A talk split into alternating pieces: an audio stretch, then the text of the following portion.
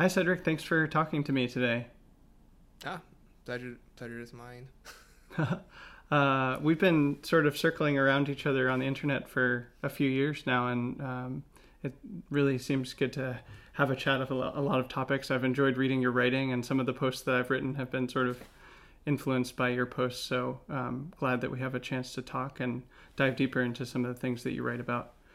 Um, I'd love if you could just start by sharing your own story and background, just kind of how you got to where you are today, and uh, in whatever length or detail you'd like to share. It can be short or long. You can take as long as you like. Sure. Um, so I grew up in a small town called Kuching. On it's a part of Sarawak, which is a part of East Malaysia. Um, it's uh, on the third largest island in the world, uh, Borneo. I'm not sure if you've ever heard of it. Uh, most people haven't. Um, Kuching is around 500,000. Now I think it's around more 600,000, maybe 700,000 people. So very small city. Um, and then I went to university in Singapore. Um, and then I, when I graduated from university, I had this bond, like many foreign students uh, in Singapore. Um, and and the bond was basically like you know you either work three years in for any company in Singapore or um, three years for any Singapore registered company anywhere in the world and at the time like you know my my my whole thing was i wanted to go start a company. And then like i've been thinking about it for many many years. Um, and i think in university uh, one I, I was doing all these internships with startups right to sort of like get an, an idea of what it's like to run a company.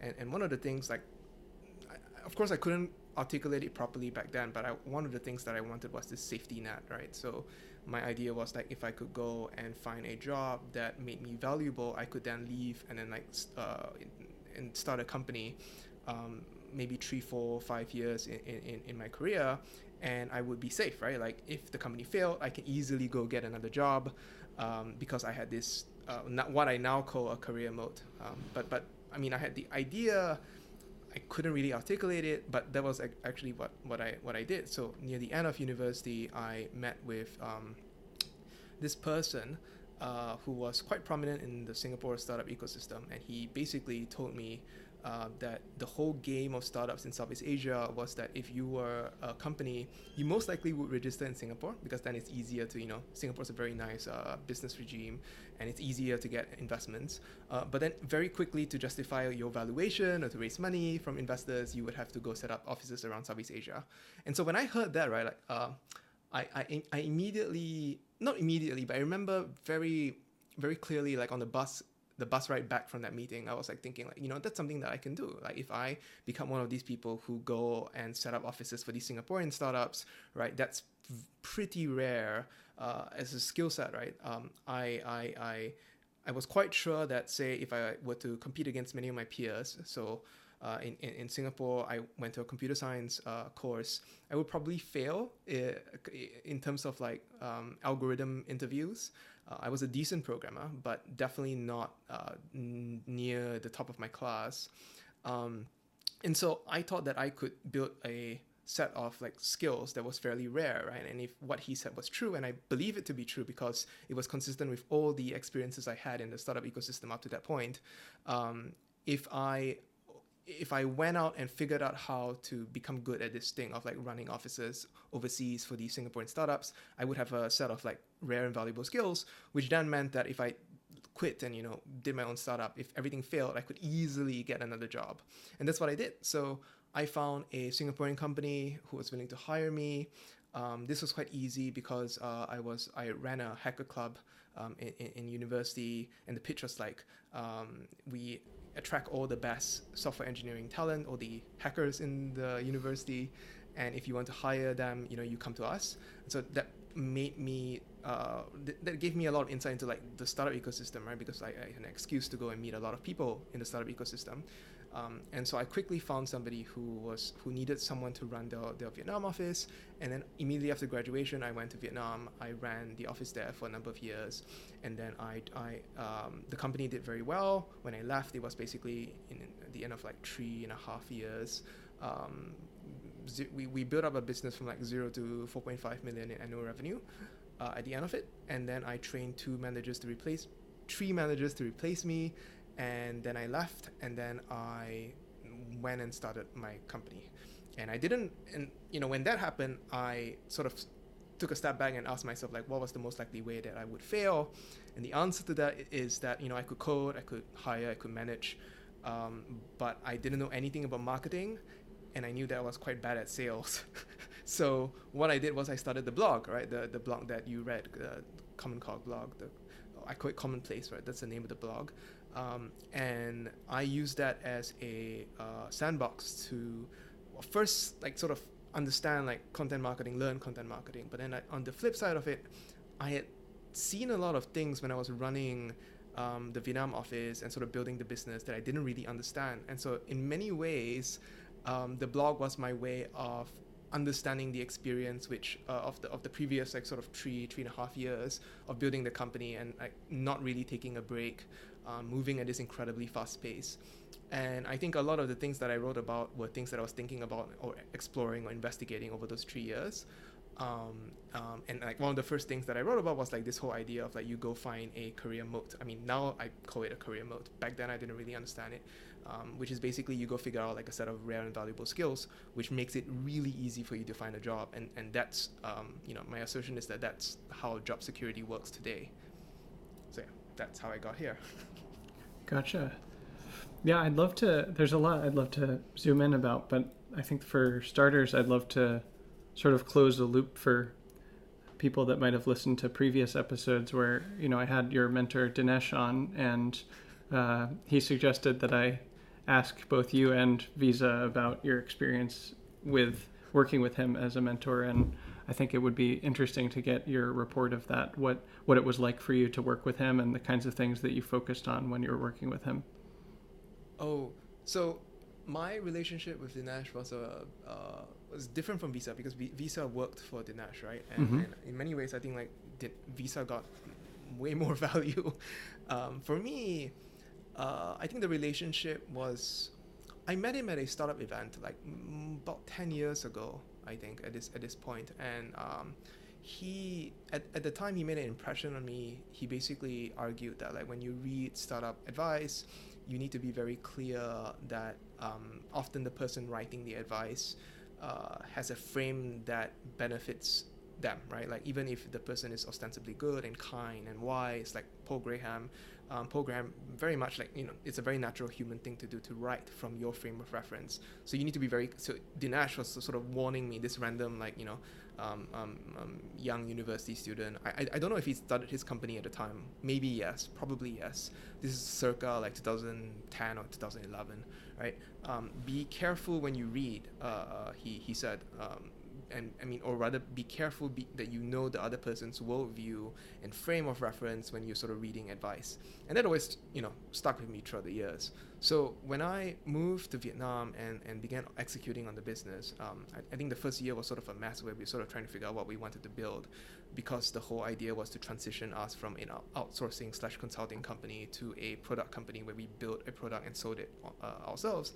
I, I reached out to him and and then began and you know what happened was that we had an informal mentoring relationship where I would go with him I'll tell him like everything I learned um, everything that we built everything we tried everything that happened and then and then he would point out like certain things that I had not been thinking about and then uh, he would tell me to go read certain things uh, and then I would go off and execute and you know just implement all the advice that he gave me and then I'll come back like a year later usually like a year later because I was mostly in Vietnam right? I was sort of flying back and forth but like every month I would fly back to Singapore for maybe a couple of days and then I'll fly back to Vietnam because Vietnam was where I actually was most of the time. Um, I would go to him and say like, oh, you know, like I you, you told me X Y Z, I executed X Y Z. Now the problems that I had are no longer problems. Um, it worked fine. Thank you so much. Here are a set of new interesting problems, and mm-hmm. he'll be like, oh yeah, you know, like go go and do read book A, B, C, whatever. And I, I did like I did pretty much everything he asked me to do, and so like I in many ways I would say like I became a good manager because of him um, I think there was one point where we finally figured out the business. The we were starting to make a lot of money, and the team was starting to grow. And then I realized that you know I wasn't very good at management. And he was like, "Oh, you know that's very simple. You just go and read high output management and put that to practice." And so like I spent the next eight months um, reading high output management. And by reading I mean like I would read one one one chapter um, put it to practice, reflect on it, and only move on to the next chapter when I'm quite sure that I exhausted all the possible lessons from that chapter. Um, and so it took me eight months. By the end of it, we were significantly much better managed, much better run. Um, and then I would go to him and I'll be like, oh, you know, now I have a different set of problems. Hmm. And so th- that was very much the shape of our relationship. Um, in- interestingly, it's still true today. Like I still meet him uh, once a year. Like when I started, I left my company. Um, I remember meeting him, and he gave me, a, of course, a whole bunch of like different set of advice, right? Because he had gone through the whole, he had, he had gone through the entire journey. Like he's definitely a, a couple years ahead of me in pretty much every aspect of company running, uh, company company operating. And he said, uh, you know, good luck, um, and here are the things to think about. And we still meet up like once, once a year on average. Hmm. What have some of the themes been of what you've worked on uh, in recent years? Um, a lot of. So so this is the funny thing. Um, recently he's been clobbering me over the head with like, I'm not paying attention to crypto. hmm, hmm, interesting. uh, and and and he, I mean, um, and, and it's very scary, right? Because like I was very dismissive of crypto, and Dinesh tends to get things right. Um, and so his argument is like, you know, you're, you're smart, you, you're free, you're not, your, your company hasn't taken off yet, so it's not like taking up all of your time. Um, crypto is a discontinuous technological innovation. If you are in the tech industry, you should pay attention to it because um, I think I think I think the, the, the two arguments that he made that were very sort of and this was 2019 um, by the way. Uh, the two arguments he made was like first of all, uh, do you remember when you were young and you were sort of like playing with the internet, you know, like like you know, messing with JavaScript, writing HTML, CSS, um, and you didn't understand why none of the adults saw that the internet was the big thing, that everything would move online, right? And he, and he was like, well, now you're the adult. and then there's a whole generation of kids who like believe crypto will be the future and they're playing with it and you're ignoring it, right? Because you're, you're at that uh, phase of your life where you think you've got some things figured out and you're ignore, ignoring these discontinuous jumps, right, which shape our industry, which have always shaped our industry for the past like 50 years.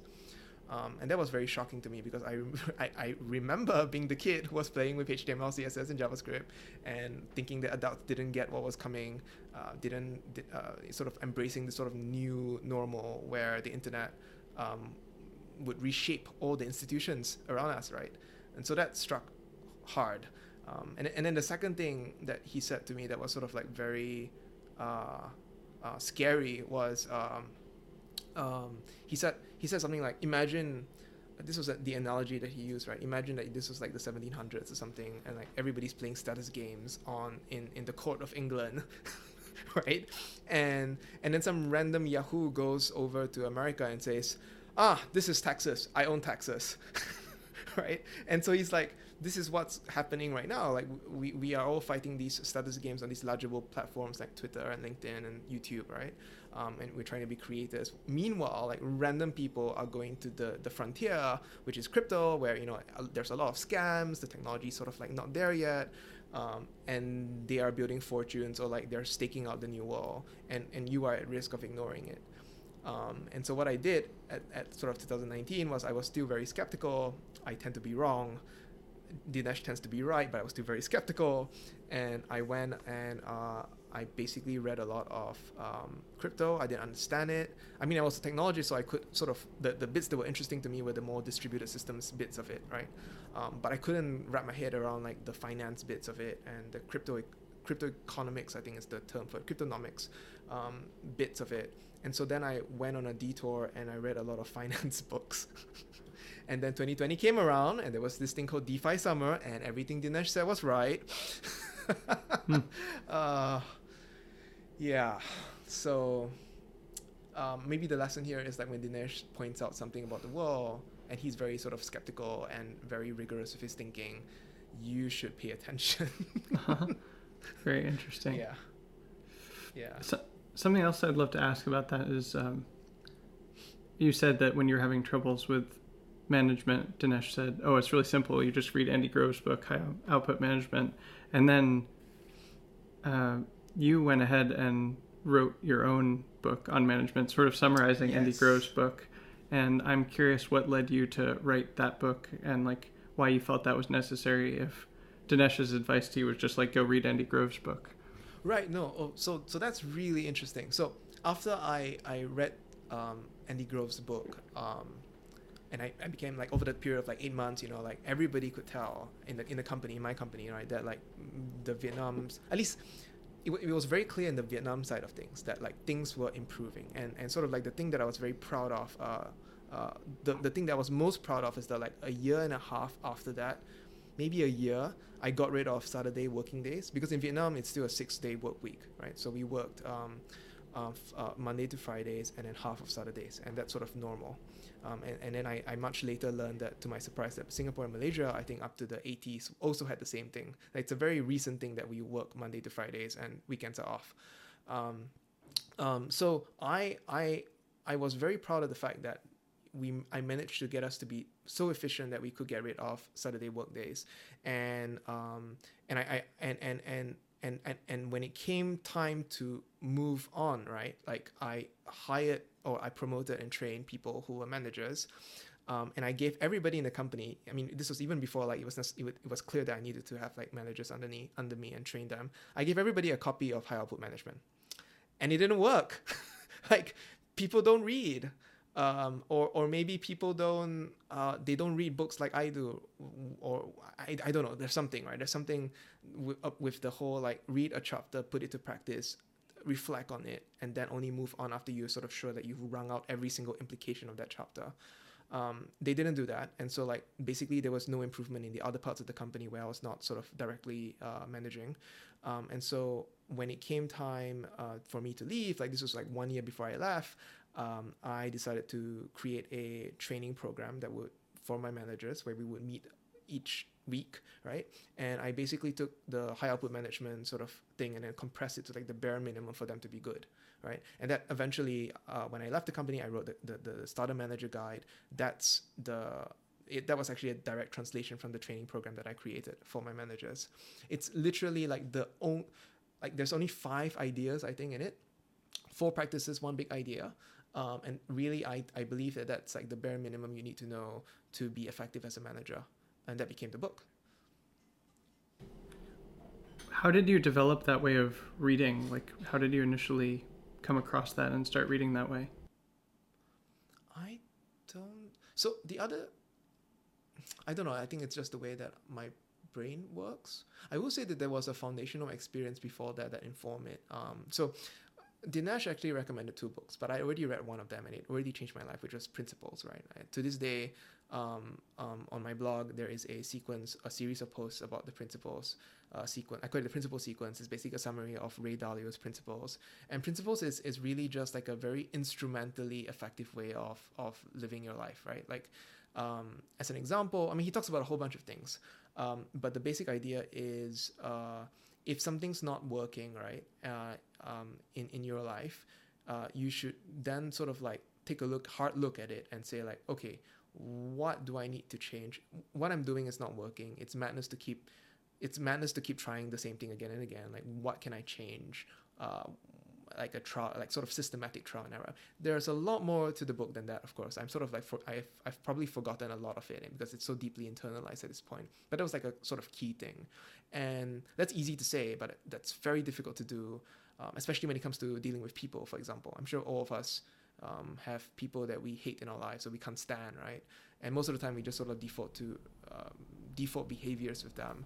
Uh, but if you want to be effective at achieving your goals, what you should actually do is sort of like say to yourself, like, okay, what I'm, how I'm reacting to this person, my approach, the approach that I'm taking with this person is not working out. What can I vary in my approaches until it, it's solved? And then that's sort of like a thing, a principle, because it's a principle that you can add to your set of principles that will allow you to solve all such pro- problems in the future when you deal with somebody who's sort of similar, right? So that was a very foundational experience because uh, uh, I read it in university um, when I was failing math. Uh, and I failed math again and again. And you need you need like sort of I think you need five uh, core math classes to graduate in computer science. So like everything computer science was okay, everything math was not okay. And sort of reflecting back on it, it was because like you know I come from this uh, the Malaysian education system. Um, uh, in, in, in secondary five, which is like right before pre university, my teacher forgot to teach us trigonometry. and and so like it's like mathematics is very unforgiving, right? You don't have like one core foundation, even if it's, it's weak. I mean, I did learn trigonometry much later, but it was very weak. Um, it sort of like bites you going forward. And so like my math was a lot harder in pre-university. And university, it was like I was lacking certain things. Um, and so principles was like you are running away from it, right? You are running away from math, um, from dealing with your feelings of inadequacy and um, dealing with the fact that you know uh, uh, you, you, are supposed to be good at programming or smart uh, but actually you're not very smart. Like not when it comes to this thing because you keep failing. Um, and so principles i read it at a time when i was sort of really struggling and and then it made me realize that you know i was not acting rationally. Um, i should take a hard look at myself and, and look at my actions and go like you know you, what you're doing running away is not working. You need to graduate which is the goal. And therefore you need to sort of like go and fix this right? And, and try different things systematically. And so uh, this was a i eventually went to like freshman you know? People much younger than me i was like third year fourth year final year university. I would go to freshman and say like help me with this. I suck at this. And and and that was very difficult at first um, because uh, you know i built this hacker club. And so like I was fairly well known in the faculty at the time. Um, to this day, in fact, the Hacker Club still exists and it's still like uh, a fairly important part of Singapore's startup ecosystem. Um, and so here I am, like a, a, person who, who built that club up, right? Um, coming to freshmen um, and asking them for help. And, and that was hugely humbling and foundational. So maybe that was you know looking back right like maybe that was the sort of the, the thing that i needed to have in order to sort of like okay i'm not actually that good at management let me like systematically work through this um, and try out various sort of approaches that are implied by andy grove's principles which then would you know result in me achieving the goal which is like we, we have a well-run office were there other ways that you applied uh, the lessons that you learned from ray dalio's books back in the day when you first read him um, I think with personal relationships as well, that was pretty good. Um, like I, I mean that in both in like romantic relationships as well as like um, what do you call it? Uh, um, just relationships, friendships with people, right? Like if you, I think in startups, uh, especially if you've started a company with a friend, for example, you would think, I mean, most people think that like, oh, it's gonna be easy, right? And then you realize after working with the person that like, hey, you know, um, actually no, you, you you don't work very well together, right? And so one of the ways that I I thought about it was um, you if you sort of take Ray Dalio's sort of approach to life to heart, right? Um, every there there are a set of personalities and personas um, that exists in the world, right? Um, I, I, I don't know whether it's a very large set or a small set. There's a set of personalities. If you can figure out for every difficult personality type or person type that you're dealing with, right, and you have trouble with, if you can figure out how to deal with them and work with them, right, then you can systematically expand the set of like personas that you can work with, right? Uh, whether they're toxic personas or good personas, or like you know, programmers tend to be pretty unique because like when you're dealing with them, they tend to they have weird personality quirks and you need to learn how to work with them if you want to be a good software engineering manager um, just applying that over the course of like my entire university life uh, was I think very helpful to me when I started working, in, you know, building the company in Vietnam. Like it was, it was like there was a whole host of personality types that were easier to deal with. That I think uh, when I talked to friends, at least when they were sort of like starting to go into the into their building their careers or like becoming managers, they might have problems with certain people. And then I would I realized that I, I, I didn't have problems with them. Like if I if I were actually working with these type personality types, they were not a problem. And I think that that's actually to do with Dalio's thing. Fascinating, fascinating. Yeah, I'd like to ask. It it seems like part of how you got your start writing on the internet as well was through reading Farnam Street, and then you wrote some responses to the content there. And if I recall correctly, you originally published those in the Farnam Street forums and yeah. then sort of cross posted it and revised it for your blog. Can you tell me about uh, those posts and what you were seeing from Farnam Street that you maybe disagreed with or wanted to refine? Right.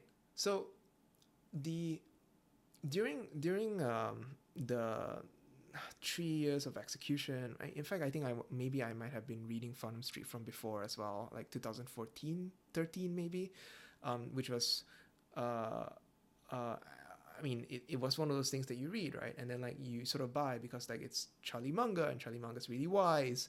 Um, and then when I was running the business and I was like sort of like figuring out, trying to figure out like how do you get good at running the business? What is the skill of business, right? Um, I think naturally I and along with like most of the people reading Farnam Street probably thought like you know mental models is how you go and, and do the thing. And maybe for the sake of like uh, your listeners we should sort of define what the Farnam Street approach to mental models are. So Farnam Street's approach to mental models um, Farnam Street is blog is Farnam Street is his blog written by this guy called Shane Parrish who is a, a remarkably nice guy. Like I, I in my all my dealings with him even when I criticized him he was just like class A personality very kind um, but he he sort of read Charlie Munger's uh, speech, right, building elementary worldly wisdom, right, um, and and and I think this was a commencement speech, if I'm not mistaken, or a speech in Columbia Business University. I can't remember. I, I actually have the book right now, but um, let's not take a look at it. Um, and Munger basically argued like if you want to be effective at business or like in investment, I think I think uh, his frame was stock picking, right? Specifically in that speech, you need to um, collect as many foundational mental models as possible, primarily from first year undergrad, from as many disciplines as possible. So psychology, biology, physics, math, statistics, so on, right? And this will make you, in his words, effective at stock picking and, and would give you worldly wisdom. Because if you don't have, if you only have like mental models from one domain, you would be blind um, um, um, or you, you, you would be like a one-legged man in an ass-kicking contest, as Munger puts it.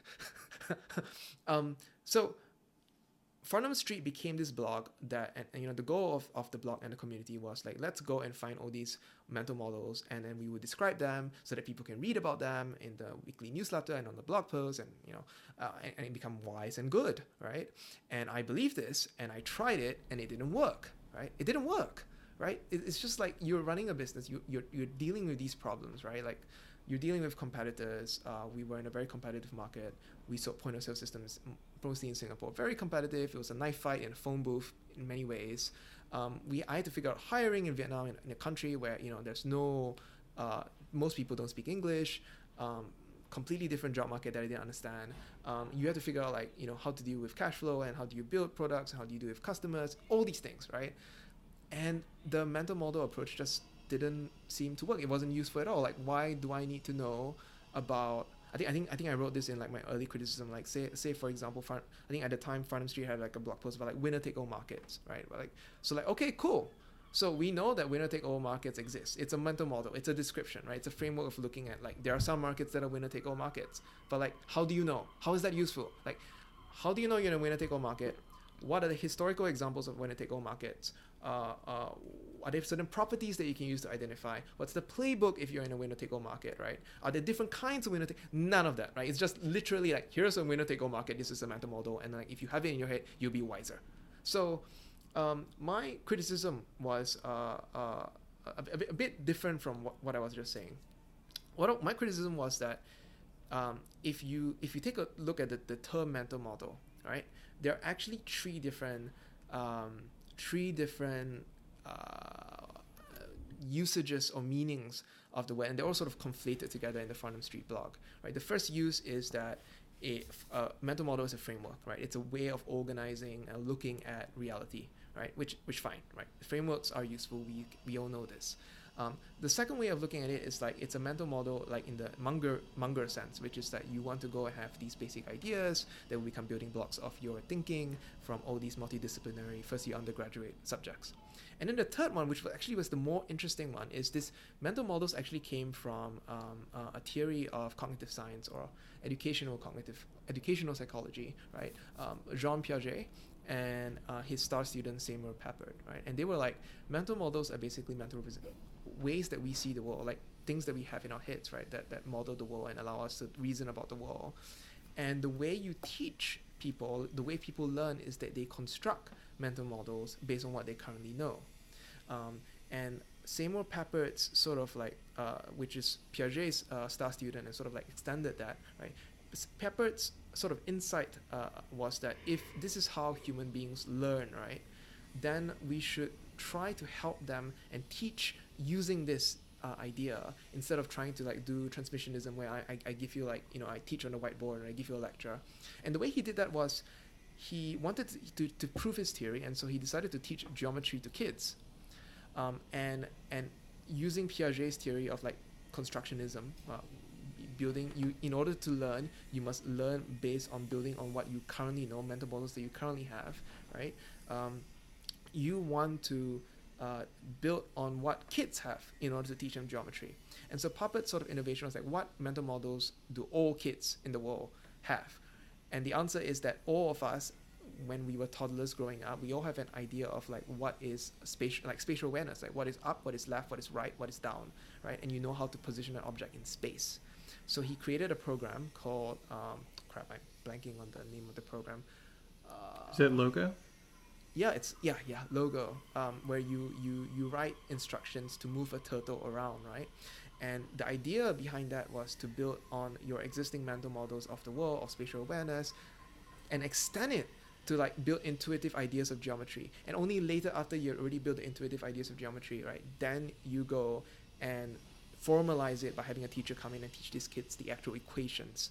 And it was a success and and his idea was like oh you know like we i've just done this for geometry we can do this for every subject under the sun we can revolutionize teaching. And he created the mit media lab right uh, with a few other people at mit and and you know all that. So that was that's a fascinating sort of like genealogy of like the idea of like mental models. And i thought that was actually the more interesting thing because mental models imply that your representation of the domain right your expertise of the domain is captured in what is in your head and and you can't usually articulate what that mental model is because what it is in your head that you hold is different from what you can say right and so i i thought that the the whole mental model obsession was sort of wrong if you sort of like pick at it at the Mungerian sense. Maybe in investment it, it makes sense. I'm not an investor, I don't know. Maybe, right? But like if you're an operator or like a person who wants to get better at living, um, what you need to do is you need to go and find mental models of people who are better at something than you are. In my case, it was like Dinesh or like some mentor, right? And then you go try to figure out like how can I get that mental model that they have,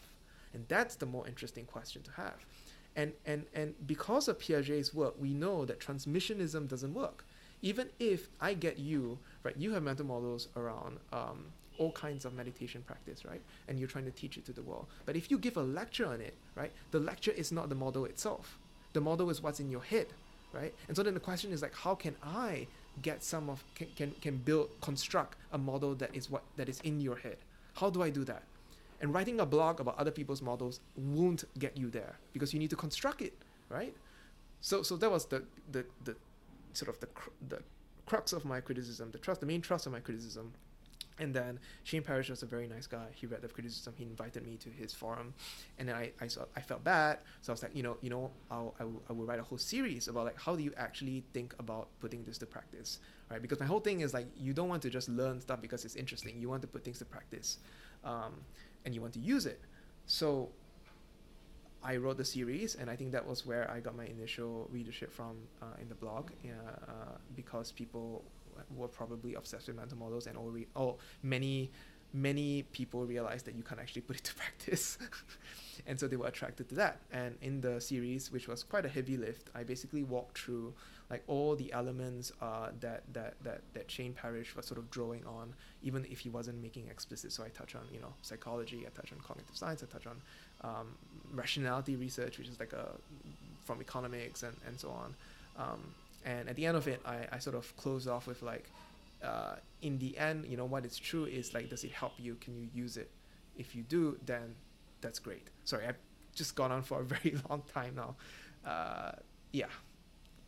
That's no problem. Um, i'm curious based on that how you would describe the sort of escape from transmissionism. You know there really is this tendency when you're teaching something to just be like if i talk about it they'll understand it and they'll receive it. And uh, you're saying that constructionism is about you have to create experiences where someone can construct these models for themselves. But what are some other examples of that, and like how do you see that? Like what what works practically? Hmm. So, I I think the main sort of uh, thing that I took away from Piaget's work was uh, you want to find an existing model that the other person has, right? And and this is a bit difficult uh, sometimes in, in, in like in physical context. I think if you're doing sort of physical meditation or like for me judo, right, like trying to communicate a physical mental model is a bit more difficult, uh, or, or not a bit more difficult. It's different. It's different. You you you you I, I don't know if you're familiar with the Alexander technique, but what I know of the Alexander technique is that it's very similar to what we do in judo. Like you don't you don't explain to them how to do a throw. You say like do this ridiculously over uh, exaggerated movement, uh, uh, and and then like slowly you get the feel, right? You know the sense. Um, and so that's sort of like a, from a body sort of thing of constructionism in a body sort of way. Uh, if if you're if you're do, dealing with um, thinking or like cognitive skills what I like to do is I like to one strategy that I have is like sort of figuring out what do they currently understand or what mental models do, are they trying to map it to. So like when you teach, for example, programming, right? I remember teaching a subordinate of mine like a closure, um, the concept of closures, right? Uh, and and and he he struggled with this idea that you closure is like sort of a scope, and then you can sort of manipulate the scope, right? Um, and I spent a bit of time like sort of just after I realized that my exercises weren't getting through to him, uh, or, or my instruction wasn't getting, getting through to him. I sort of like walk him through like what are you trying to think? Like what's your mental model of this current uh, thing that I'm trying to show you, right? And he walked me through, and then I would I would identify like where the flaws were. I wouldn't explain or point it out. Instead, I would construct an exercise that would like force him to, in, in answering or implementing the exercise, force him to realize that oh, actually this model, uh, if my model predicts that it will act this way. But in reality from feedback from the interpreter i know that it's it doesn't actually match that. So then i'm forced to reconstruct like reformulate a new model for it. So that's i think a, a good example of how uh, when it comes to computer programming. With management um, this is slightly more interesting. So um, I was dealing with one of my managers, and he had this problem with a subordinate where um, he was trying to give like the subordinate would have problems carrying out uh, the instruction. He, he had problems delegating to the subordinate, right? Um, and you know the relationship was somewhat fraught because this was like several months in already. So both subordinate and, and manager were not happy with each other. they were frustrated with each other. Um, and in that situation, I was also like, you know, what's your thinking? And he's like, I don't know, it's very hard, right? And, and, and, and, and I said, okay, like, so, so look, there, there, there are two bits to this. Like, one is that it's his problem, right? And, and we should not assume that it's his problem because we can't fix that. Uh, it's not the easiest thing to fix. Um, in fact, it might be your problem because you're not good at training this, training them, right? Um, and so what you need to do, uh, and then like there's the third problem, which is that your relationship with the with the subordinate is pretty bad right now, right? So you need to regain the the, the, the trust with the subordinate. Um, in order to have a shot at debugging, is it really the problem with your training that makes it impossible for you to delegate well, right?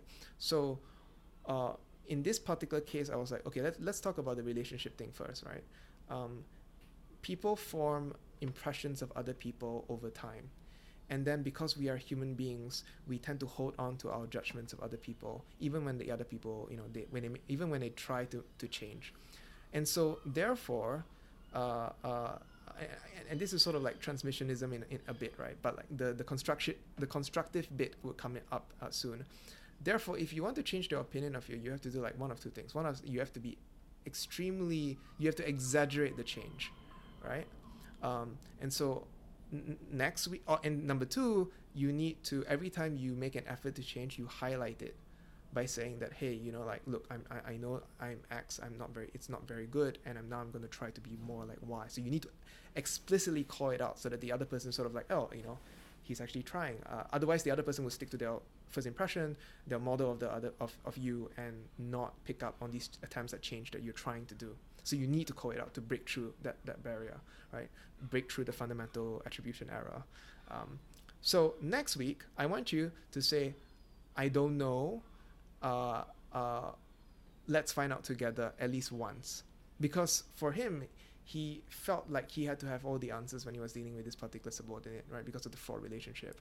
Um, and what you would, and I, I want you to do this because I know it's very much against your personality and completely bizarre, uh, given the history of this relationship with your subordinate. And it will shock the other person's mental model of you, right? So like, just say that I don't know. I'm sorry. Uh, let's figure it out together.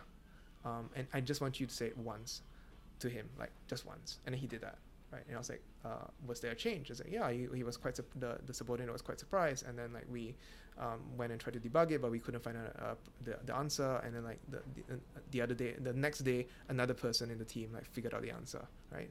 Um, and I was like, okay, like now you need to do that to like all your subordinates as well, to, so that it's very clear that like this is a change and it's permanent. It's, it's quite shocking because you don't actually act like this. This is not in their model of you right now.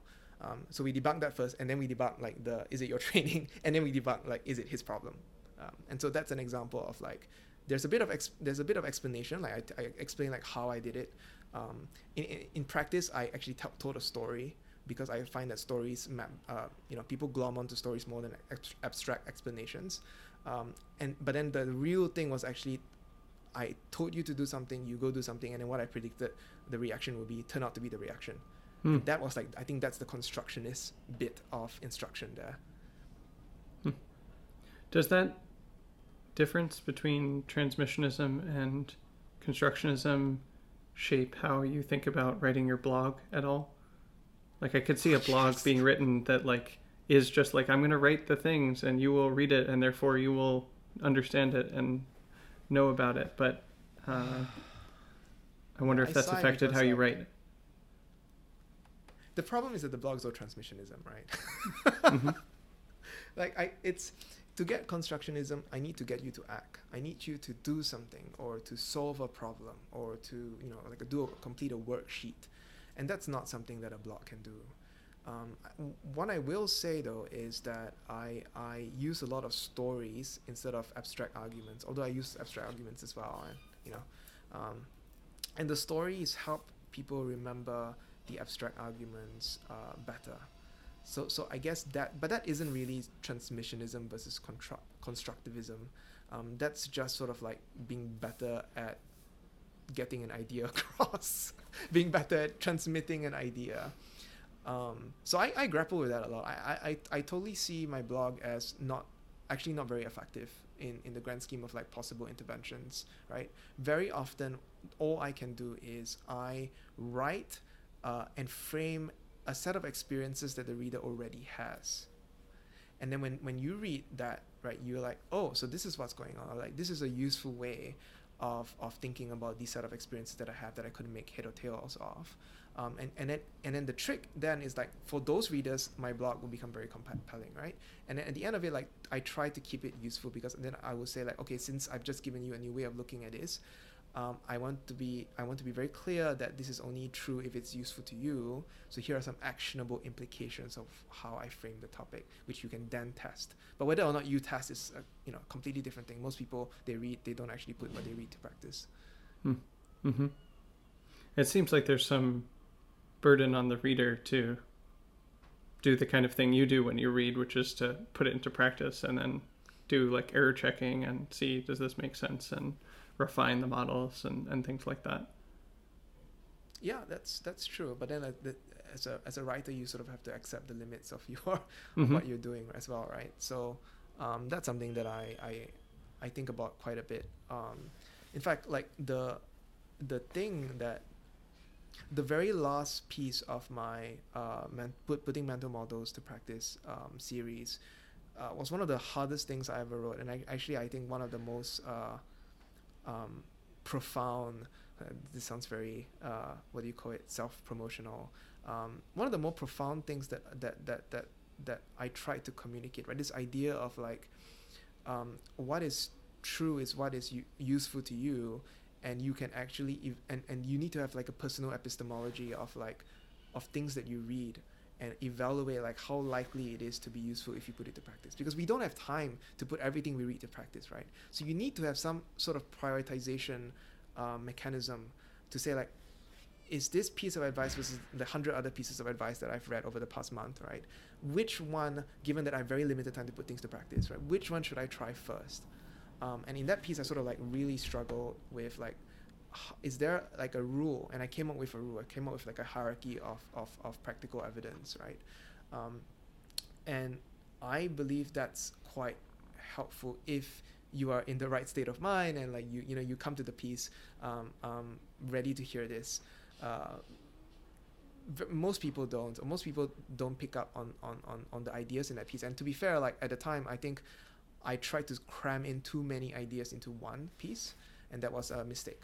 Um, but yeah, uh, I, I do believe that if you want to put things to, to practice, you do have to be quite discerning with like what things are likely to work, and therefore higher priority for you to try. And most people don't actually think like that to be fair, most people read blogs because they want novelty or like entertainment or new information, right? Not necessarily things that work.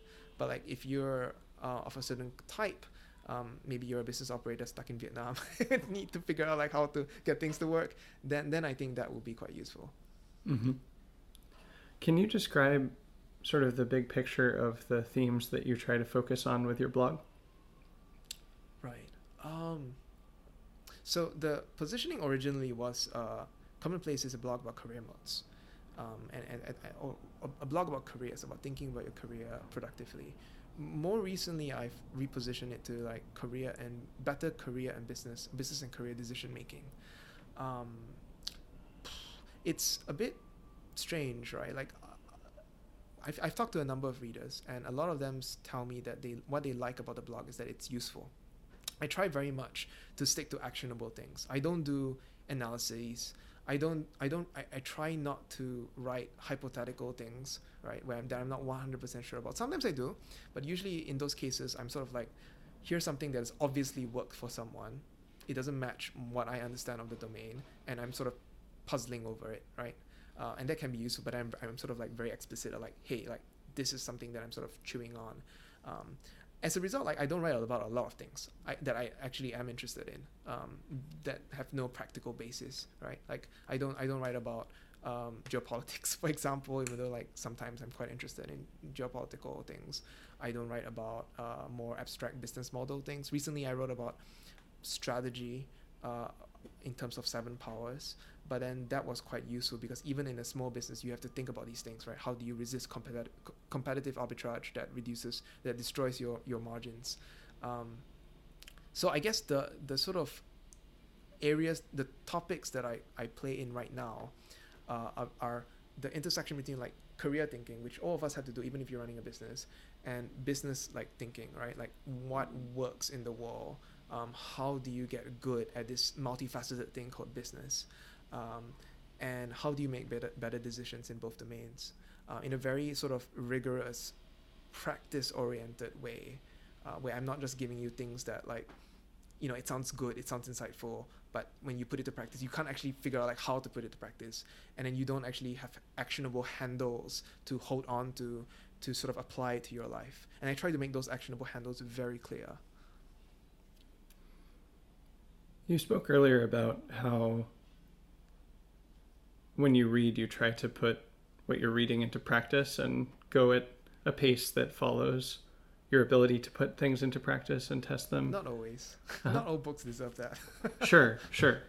Um, I'm wondering if there are any other principles that you have that you bring to the reading that you do or the research that you do that sort of inform this pipeline of making blog posts that are really actionable for people that read your blog. Like I, I one thing that I've seen, for example, when I read your blog posts is you seem to be how to put it unusually critical or skeptical or discerning about what kinds of content or research or writing is actually valid and making sure that there's a basis for it. Like for example, just to give an example, you know, I wrote a blog post on Boyd last year, and you wrote about Boyd at some point, and I looked at and referenced your article about Boyd quite a bit, and you seemed to come to a conclusion that was like, hmm, there's enough here that merits looking closely at what he did, but I'm still not sure that it's actually valid.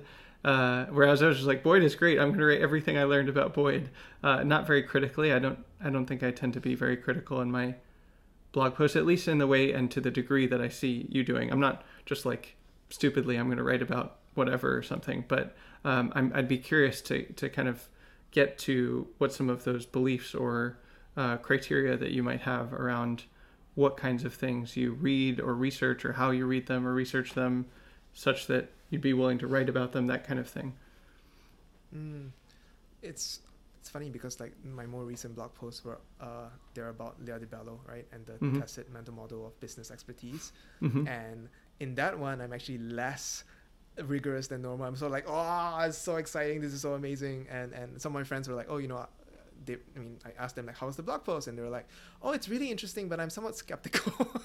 Whereas I'm going like, this is obviously what's going on because it fits with like everything that I've seen and like a, oh, whole bunch of questions that I've had for the, like the last 10 years of like trying to operate, right? Um, so probably, maybe DiBello is to me as Boyd is to you. Mm.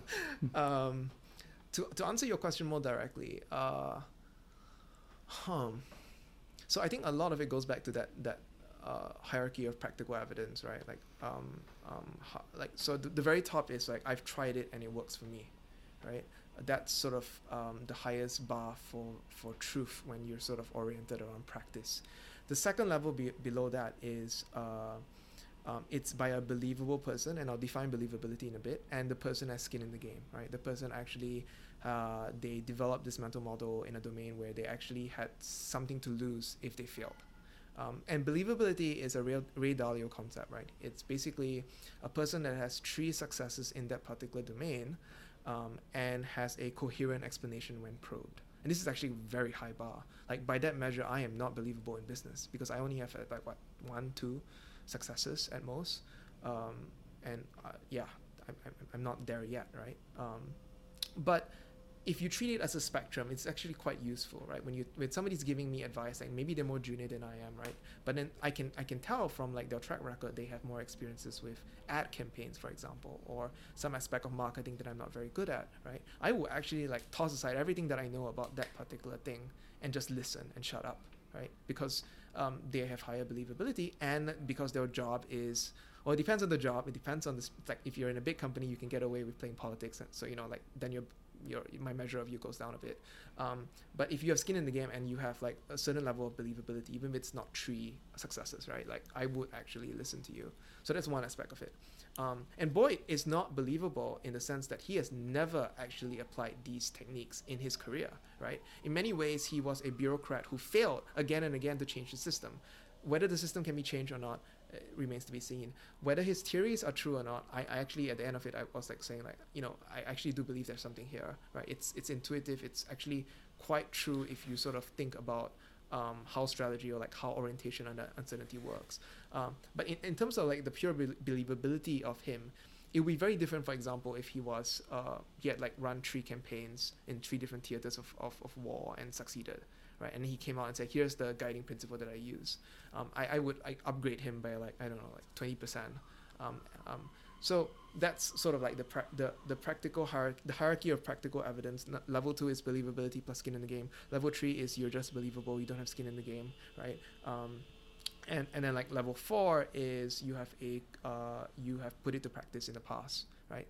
This is actually pretty like even if you are not very believable, you don't have successes, you've tried to put it to practice, which means I can ask you questions about like what did it feel like, how did it work, how did it go, like what was hard, what was easy, right? And that's useful information for a person who's oriented around practice. And at the bottom level is um, a coherent argument, and a coherent argument is totally not uh, enough if you want to uh, verify or put something to practice. There are lots of writers out there who sound beautiful and coherent and like amazing and it blows your mind. And at the end of it, you're like, so how do I verify this is true? Or like, how, how do I put this to use? And you can't, right? Um, so with that in mind, like, and, and then you go to each source uh, uh, thing that you read and you sort of like dig a little into the background of the author, look at the context in which it's written, um, figure out like are there other influences. Like for example, some very believable business leaders are now VCs, and so you do have to like apply like some weighting of like they're probably going to write from the frame of like whatever benefits their investments, and so you need to sort of um, use that. But at the same time, they're believable because they've like run three companies in the past, right? So so what they say, like especially the bits around of, of especially the bits around like operations or whatever they were good at, right? Believe that, but like apply some sort of like critical lens, uh, which takes into account their current interests. So that's what I bring to pretty much everything that I read. Yeah, that's helpful. I, I think I'm getting a sense that like we talked earlier about how you try to put what you're reading into practice and it seems like you're really looking carefully at the own the author's history of putting their ideas into practice and like whether they succeeded and uh, what happened and and whether they're able to talk about it coherently and uh, that makes that's sort of a symmetry there between the kinds of writers and material you're looking for and the way that you want to read it and your intention for reading it. Yes, that's true. I, I guess like, what's interesting here is that it's it's actually a justification for ad hominem. Hmm, mm-hmm, it is, mhm. it is, and and that's sort of like one of the things that I, I struggled with earlier, right? Like, um, Lee Kuan Yew is very much this way. For example, um, like he would he's a politician, so to some degree he does this because he wants to get out of like uncomfortable arguments or uncomfortable lines of questioning, right? So he'll be like, "So what have you done? Like, have you ever like built a country from scratch? no. Mhm. Then why why are you arguing with me on this? Like, I'm obviously more believable in this thing than you are, right? so he would do that a lot. Um, um, and and when I was a student, like he was. Uh, he, I, I would watch forums uh, uh, of him, like interviews with him, and he would, he would usually pull this out sometimes, right? Um, and then I realized, and at first I thought it was, you know, not a very nice thing to do. Um, it's very ad hominem, right? Um, but then I eventually I realized that he was very pragmatic and he wanted to get things done. He wanted to get things right, right? He didn't really care where the ideas were from, whether it was from, um, you know, some whether it's from the west or whether from it's from the east. Like, does it work, right? And so like, if you look at like the, the history of his engagements with with people that he would bring in, right? Um, he would defer to them if that person was believable but he would be very quick to be like, okay, uh, he would be very quick to say, so what? Like if you come to him with like some white paper written by some academic, right, and then he'll be like, so what? Like where's the proof? Like what's the the empirical basis for like why we should try this in Singapore as a policy, you know? Um, um, so so the interesting thing there, I think people don't default to it. People think like, oh, you know, we should be keep an open mind. We should sort of hear.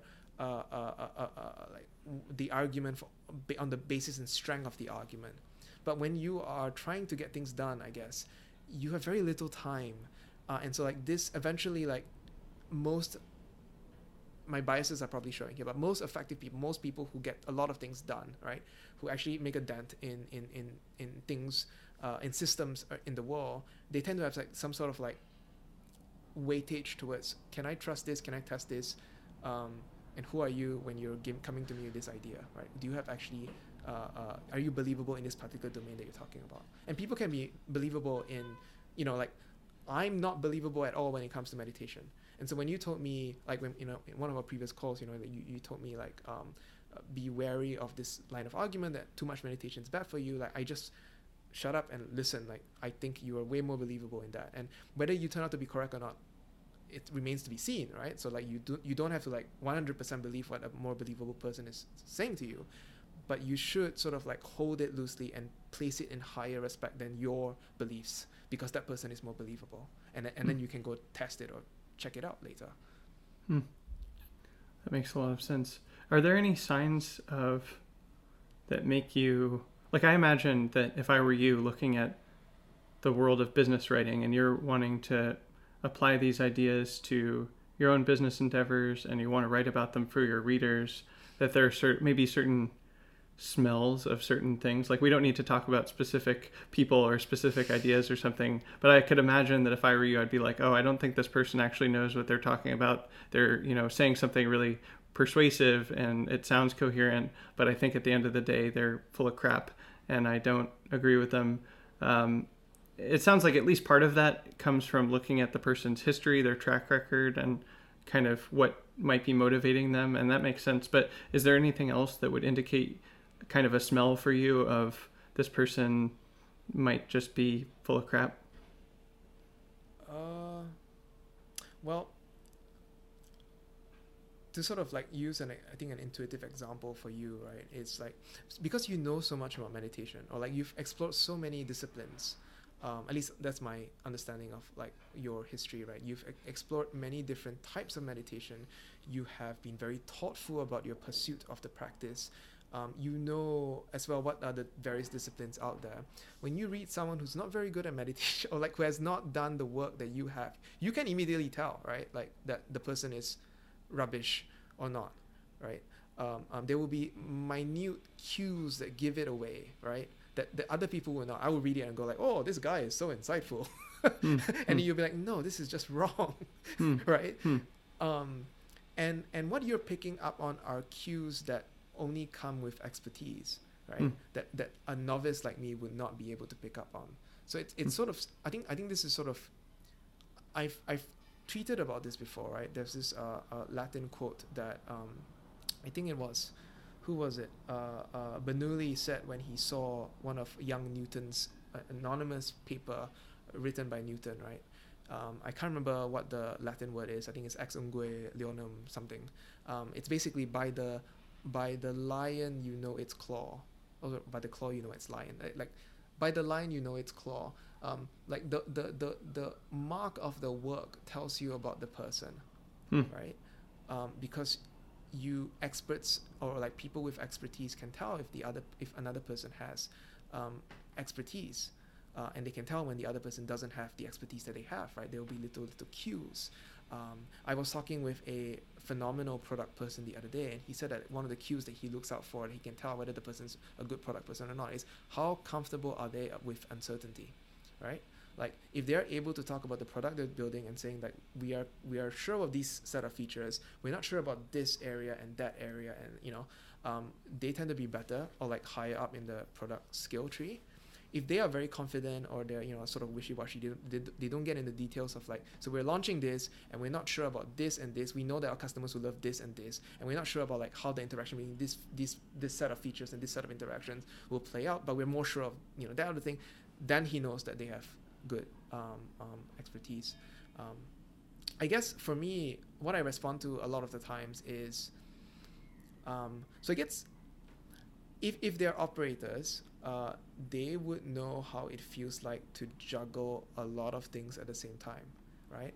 And and and businesses, you know, it can fail. Um, and there's like competitors, and then there's internal politics, and there's internal like fires that you have to put out, and then there's problems with the product, right? Good operators tend to have a, have a way of like cutting through the the mess, and going like, what are the one or two things that I need to get right, or we're screwed.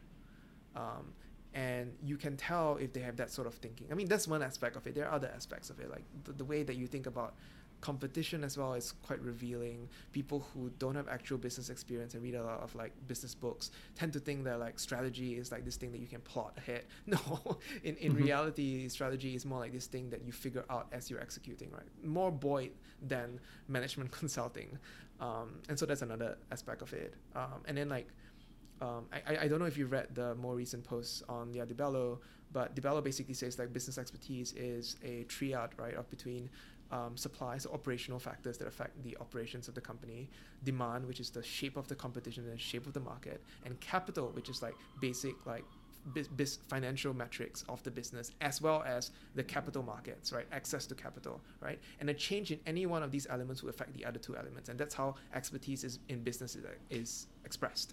Um, so like at the higher levels of business, you you do see that good operators have a, have a very deep understanding of like the capital leg, which might not be clear to, to, to people sort of like out looking in from the outside, right? Like they have a good understanding of like what are the financial metrics that I need to pay attention to, or or if say for example capital becomes very cheap because like it's very easy to raise VC money, right? What that might that mean to the market, and then what might I need to change? Like who do I need to reorg, or like what departments do I need to spin up?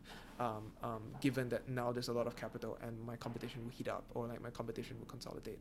So I I feel very I, I, that that's something that I've noticed that I've struggled to put into words. And so when I read DiBello's sort of like here's what we found from extracting mental models of expertise from the heads of business experts, right?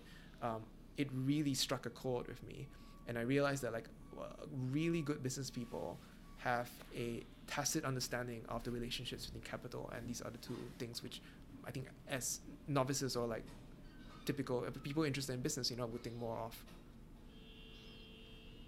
Yeah, I'd like to talk more about this concept of tacit knowledge as well as the specific methodology that she and others are talking about that you've been writing about. Um, can you just share how you became interested in the topic of tacit knowledge?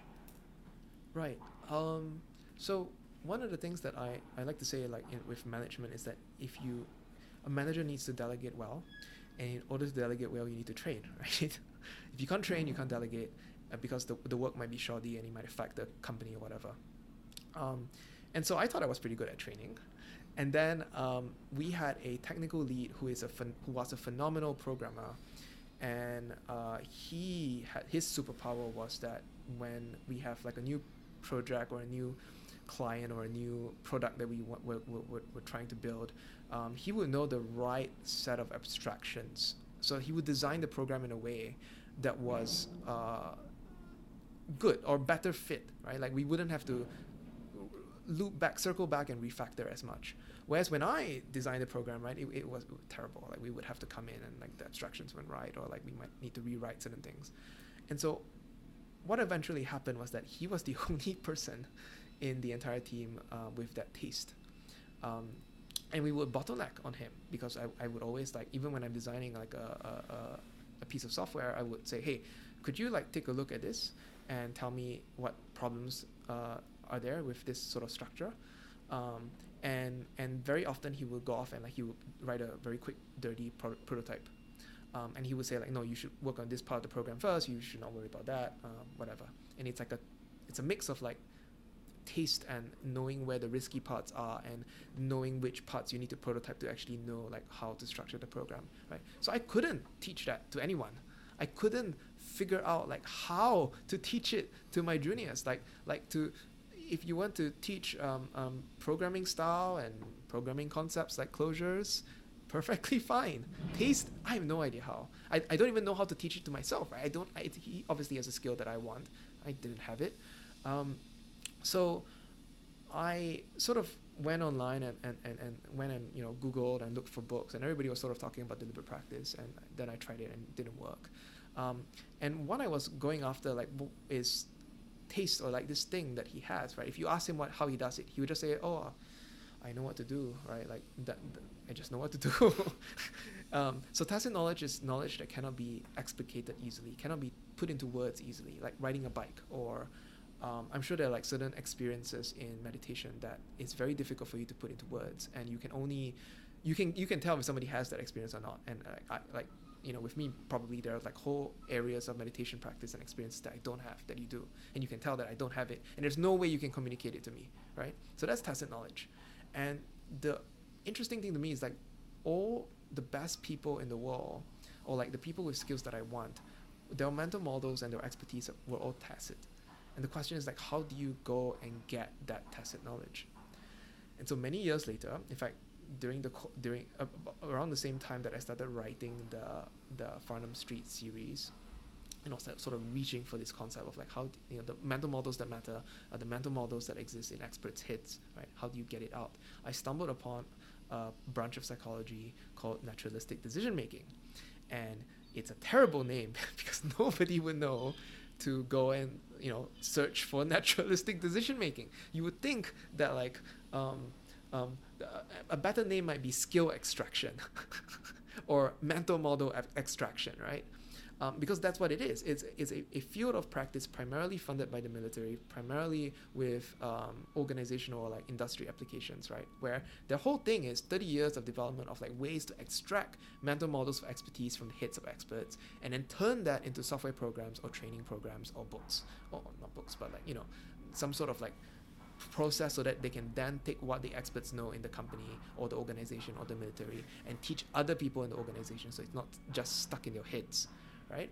So that's actually a very fruitful place to mine if you are interested in the sort of things that I am, if you're interested in the mental models of other people. Um, the, the set of techniques that they created to extract mental models from the heads of experts is called cognitive task analysis right? And there's about 30 years worth of research into this. There are many methods. Uh, in my Tacit Knowledge series on the blog, uh, I cover the simplest method, which was a, I think it's a 2001 paper called Applied Cognitive Task Analysis, or ACTA, uh, by uh, Laura Militello and uh, uh, Militello and Hutton.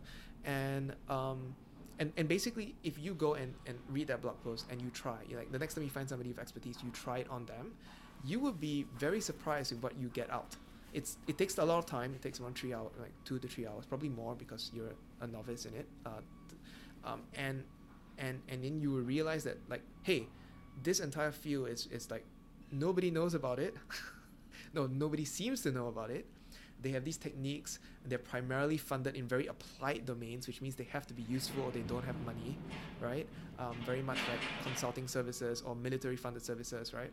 Um, if you go and find out techniques you can probably apply it to your career. You can probably extract tacit mental models of expertise from the people that you care about for, who are good in your field and then you can probably use that to advance your personal development because they also have training methods uh, based because you know if everybody else has to work with pedagogical design or deliberate practice which means which implies that you the, the field needs to have some sort of pedagogical development right?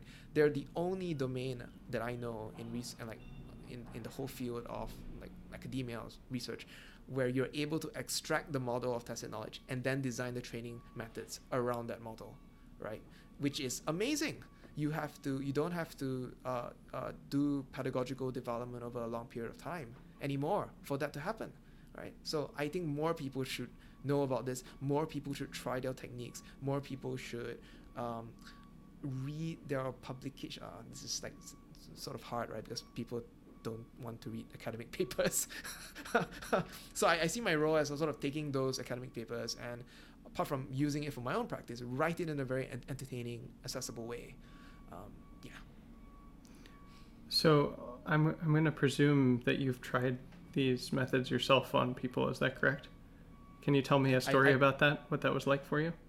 Right. So so I it's very hard to try it because it takes a lot of time. And mm-hmm. um, and in fact, before I discovered Acta, um, I didn't have I everything I read basically said like you need three months of training on the job mm-hmm. training before you can use it, which put me off entirely.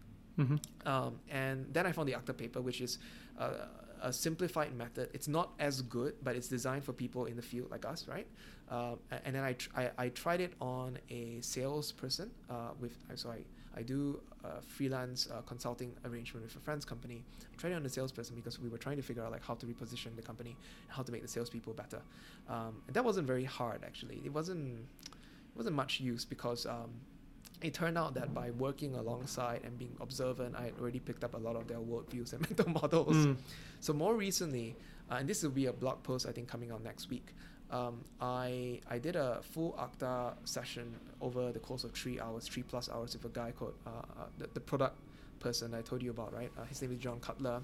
His superpower is that he can talk to any uh, product team in any kind of company of any size, and within f- five, three, and twenty minutes, he tell what's wrong with the organization.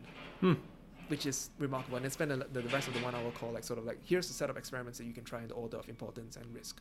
Um, and and he wanted to write a book about it. Um, but because everything was intuitive, right? He would, he would you know get, get into the call and then he would start joking with you, and before he knows it, like he has an idea of like what's going on in your company, mm. which is remarkable. He knows the right questions to ask. He knows how to like you know provoke responses from you through humor. Um, um, and, and he wants to write a book about how he does this and he has no idea how to start because experts you know they can't explicate their tacit knowledge. So i did acta with him and it was so hard.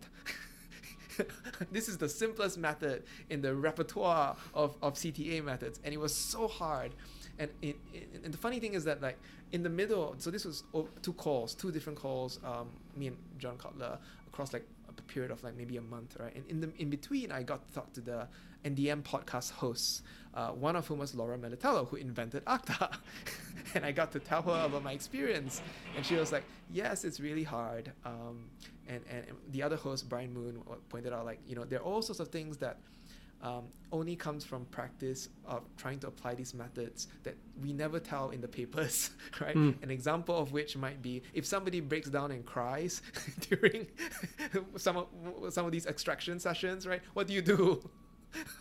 wow. Uh, or wow. yeah, because you, you can imagine, right? They, they do a lot of work for healthcare as well. So they mm. go and interview nurses to extract their models or, or, or, doctors, right? And, and when they describe difficult cases, often the patients die, right? So of course, these are emotionally fraught uh, sort of things. And I mean, soldiers as well. Like if they, there's a whole project, NDM project about like, extracting uh, mental models of uh, Marines, young Marines who have seen a lot of death, who could tell when there was a possible IED. So like, don't go down the alley. There's probably an IED there. And the military wanted to extract that tacit mental model of knowledge so that they can build training programs to prevent Hmm. that from happening, right?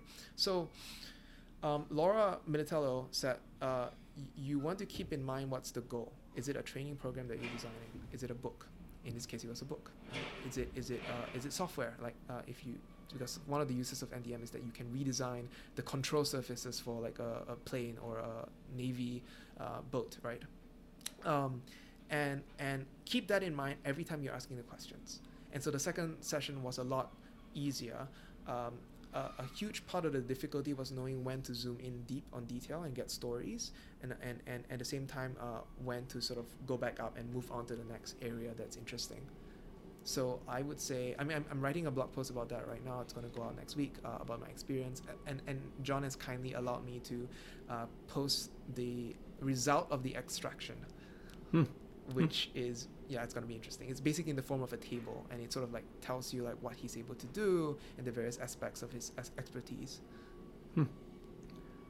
So it seems like, if I'm understanding this correctly, with these methodologies, there's sort of two parts of extracting the model and then building a training model around the what's extracted. Can you tell me more about the construction of the training programs and things like that?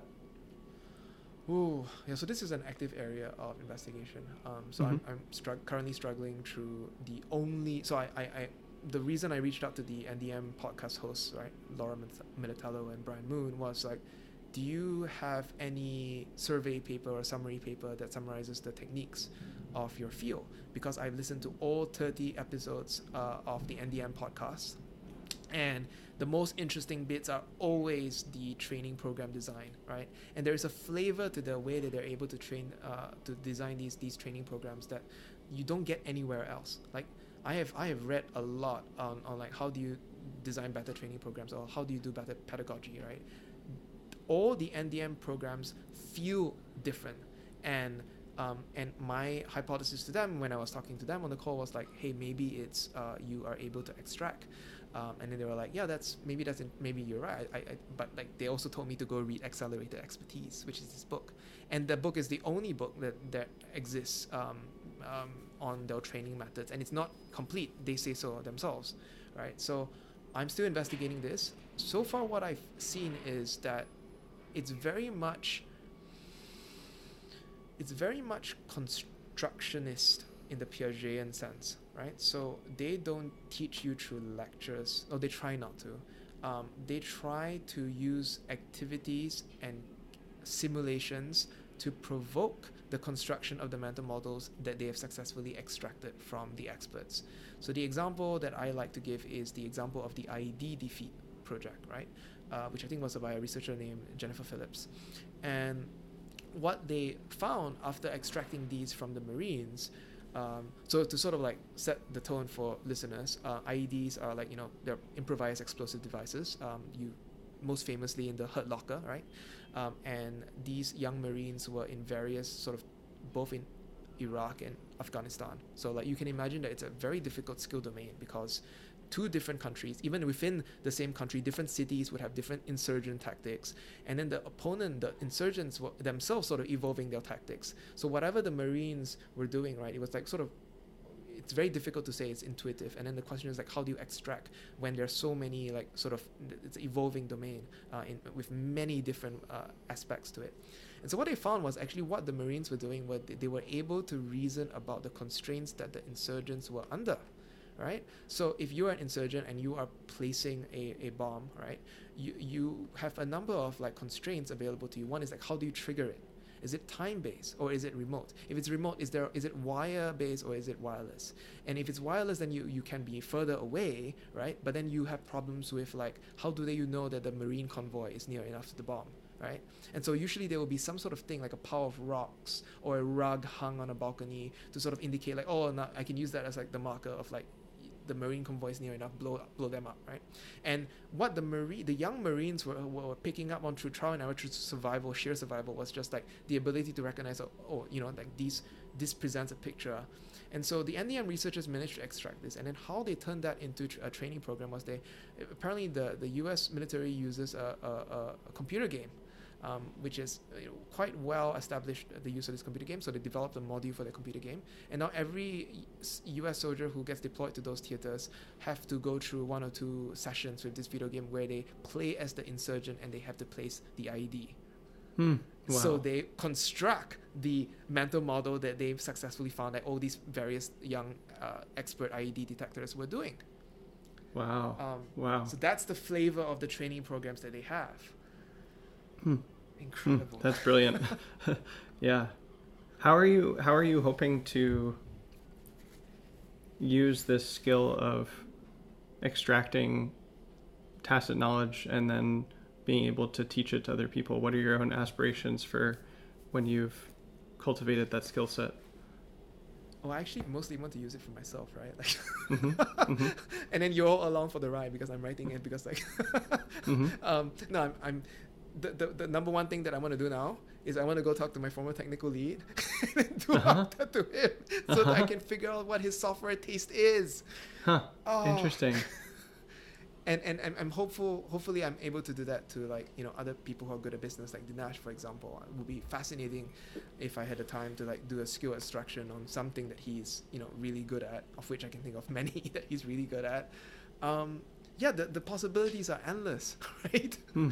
um, but mostly it's from my pursuit like everything that i'm learning and everything i'm doing is sort of like how do i get better at business right? Um, uh, even even the blog I, I predict that at the level of rigor that i'm writing i will run out of things that i've investigated in like two to three years and i might need to stop writing uh, because uh, I'm, I'm I'm probably going to a lot of these questions that I'm able to write about are things that I've been investigating for like three five years right?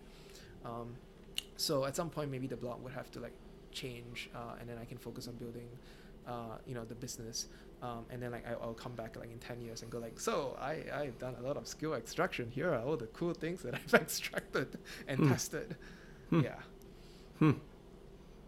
Yeah, you mentioned that to me recently, and that's just such a um, different way of thinking about your blog than I than I have about mine, and I, I can't quite put my finger on it, but it's something like I expect that there will be things for me to write about. And I, th- I think it, it, it's probably about your own standards for what you would write about and uh, what constitutes something being publishable or something like that. That are probably I imagine that's what the difference is.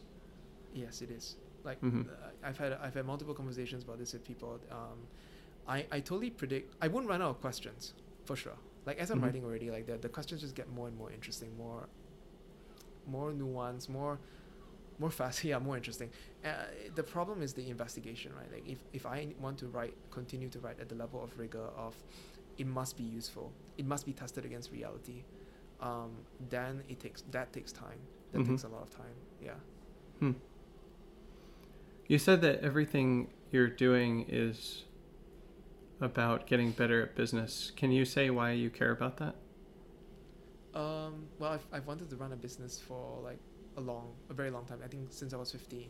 Um, um, at first it was sort of like, oh, you know, I, I, at first it was, I think, if, I mean, I've, I've sort of reflected on, on this quite a bit. I think it was, uh, I, I didn't want to be put, or I didn't want to put my family in a position of like, uh, what my, my, my dad, so my dad, as with many people, um, was laid off during the 97 fi- Asian financial crisis. Right? And that was a very horrible period for my family. I was, uh, I was very young.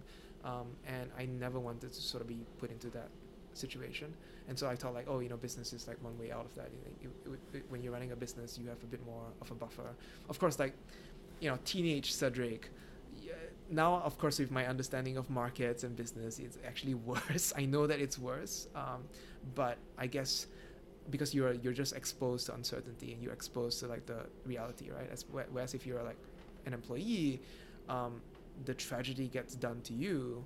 Uh, whereas if you are running a business, you are I think more you you are part of the boat and the boat is you're, you're just exposed to the ocean that's like very you know terrible um, so that reason i think is was a more naive thing but that was what led me down the path of business um, now i sort of see business as like this ultimate board game right with like so many components to play and get good at um, and uh, it's it's really fun like like i mean don't get me wrong being an operator is very hard right the the phrase that's often used right is like chewing glass or getting punched in. I prefer getting punched in the face every day by reality, right? Um, but I, I, I like it, right? So it sounds very wrong, but being a business operator is something, or building a business that people enjoy working at is something that I find very deeply fulfilling. Um, and I also enjoy like the competitive aspects of it, which is like you you're able to survive against competition, right? And and and make money and serve customers and have a good like working environment for your employees. So I think that part of it like appeals to me. But really, it's like the ultimate board game, Hmm.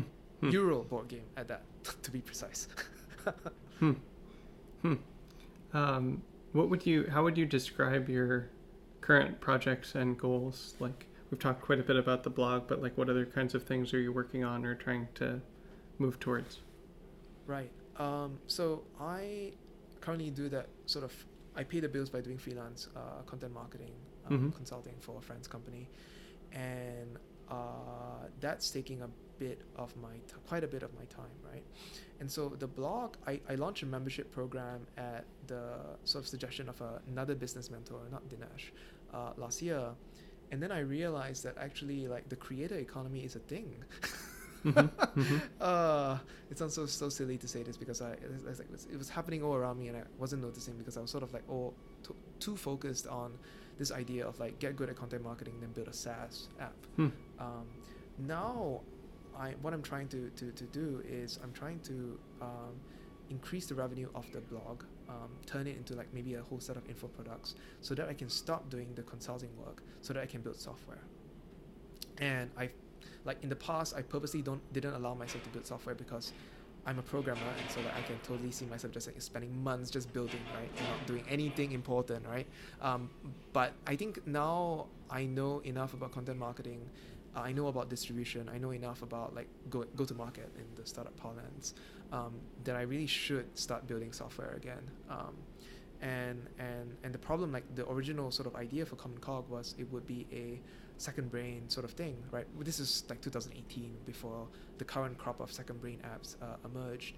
Um, I I'm not sh- so yeah I don't I don't really want to talk about that that much because I'm not building it yet, right? So like maybe I wouldn't build it. Maybe I would build something else. Maybe um, um, it turns out that I'm, I'm gonna take like a year to get the blog to like a, sus- a sustainable info product business. Um, but I really would want to build Commoncog because I feel like the workflows that I currently have when I'm synthesizing all this information would be much easier um, if I had Commoncog. Yeah. Can you say what it is that you would like to build and Right. what the workflows are? Like, if it, just let's just assume that we live in the world where you know two, three years from now, magically you'll be able to build this thing. What is it that you would hope to be able to build that's sort of lacking in the current suite of tools that are available? Um, so, Gordon Brander, who you've had on on this podcast and who I follow and I quite enjoy reading, um, hmm um, he has this thing where he says like uh, um, every knowledge workflow is basically capture, organize, and synthesize, right? And it's it's recursive; it loops on each other. Um, I buy that a lot, uh, uh, and, and and and most tools for thought that I see out there, and I, you know, I, I wonder why Gordon doesn't build this because like if Gordon built this, I'm just gonna use it. I'm just Hmm. gonna, I'm not gonna build it. I'm just gonna use it. Um, they do one or two of the workflow, but not all of them, right? Um, and for someone like me who reads a lot of papers, who reads a lot of news, who reads a lot of um, um, books, uh, in addition to consuming podcasts and other multimedia, you know, like videos, whatever, um, I absorb this information, I synthesize it, um, and I, I look for what's useful and actionable, and I try to test it, right? Um, and if you want to use one of the current set of tools, I think Evernote's the only one that comes closest to it. Uh, except that you know you know what happened to Evernote. You're an Evernote user yourself. Um, Roam is amazing at organize and synthesize, but in order to do capture well, you have to use Readwise. Hmm. And even then, you know, Readwise is not well integrated into a lot of things like podcasts. You have to use a different app. You know, uh, read later devices. You have to use Instapaper or Pocket, right? Um, I, I, I want one thing. I want one thing that can allow you to sort of you know link and reference and embed, uh, regardless of the medium. Um, and I think Evernote was the closest. Hmm. Um, I, I, I, I kind of hope that somebody builds it as well. Um, so then I don't have to build it because it's like quite a terrible business to be honest. Mhm. Um, I know enough. Mhm. We've talked about this. It's very competitive. You know, Roam has raised I don't know how many how many million dollars, and then there's Athens and there's Obsidian and whatever. Um, it's very competitive and very fraught, and probably not a good business to to start. Um, Mhm. So I would very much like it if somebody else built it. hmm hmm yeah, for yeah that I can use. Um, so Mhm. yeah. Are there any things that you do in your workflow of like research and reading and writing that you haven't seen elsewhere? Things that you're doing as you go about researching and writing that you've not seen other people do?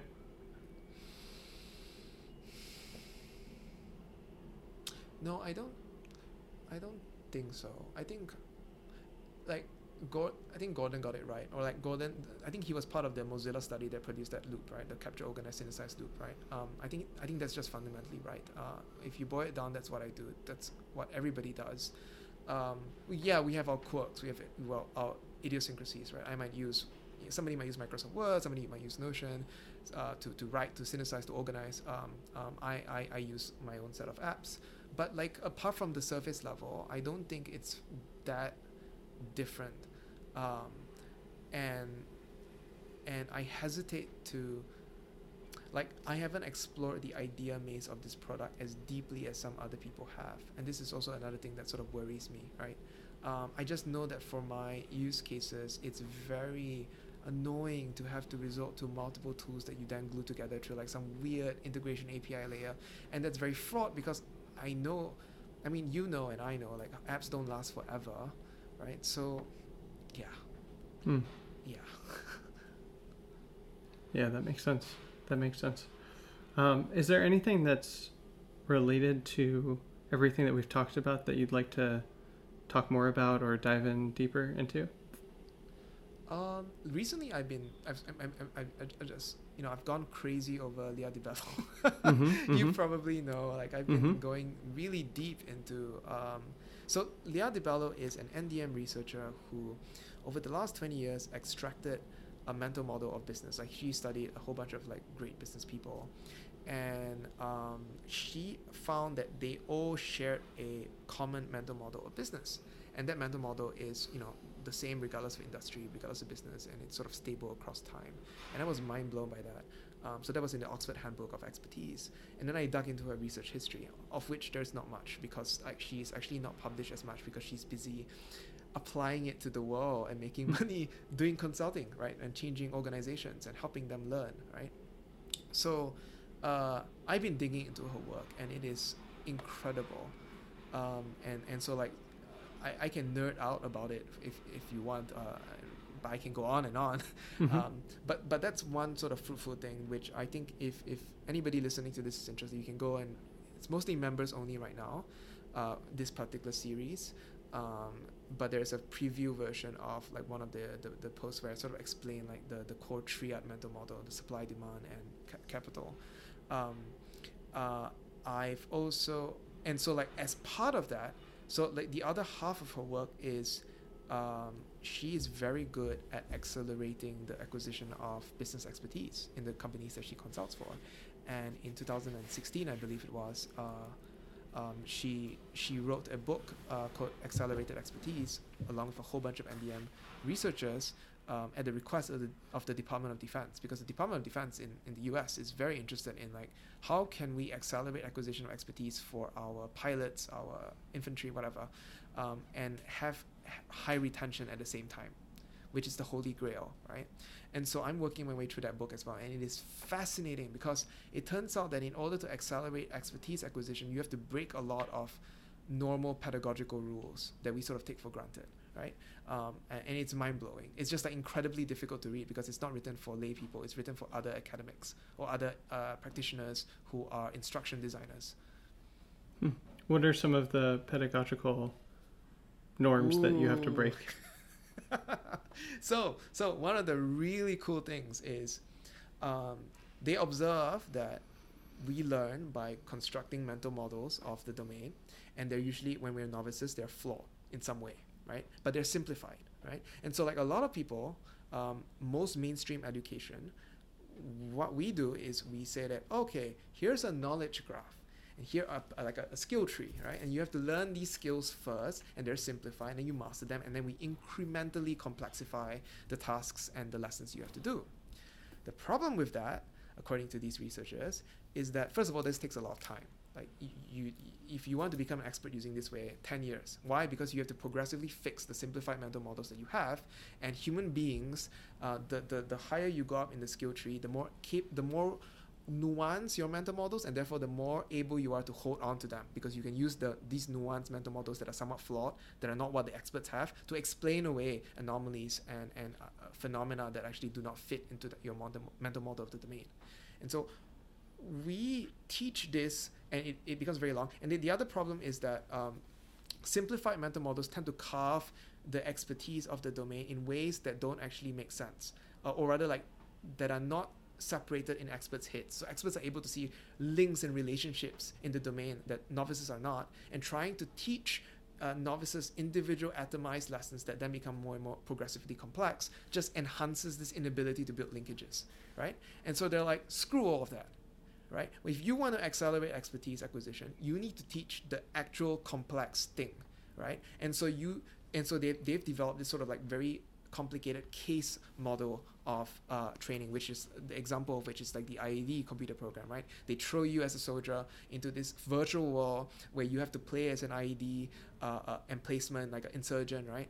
In order to directly get at the mental model of the, the, the, true experts in the field, right? Instead of like, oh, here's an IED, oh, here's a lecture about like the various ways that you can like build an IED. No, just throw them in a the domain and then trust that they will construct the right mental models and the domain and then the, the, the simulations have to be varied enough to to be to map to the real world. That means they have to, the term that they use is cognitive fidelity, um, and the construction of the mental model in the face in the face of like a real world like a simulation that maps that has good cognitive fidelity to the real world environment will force the formation of the right mental model with the right linkages, provided you select the simulations well.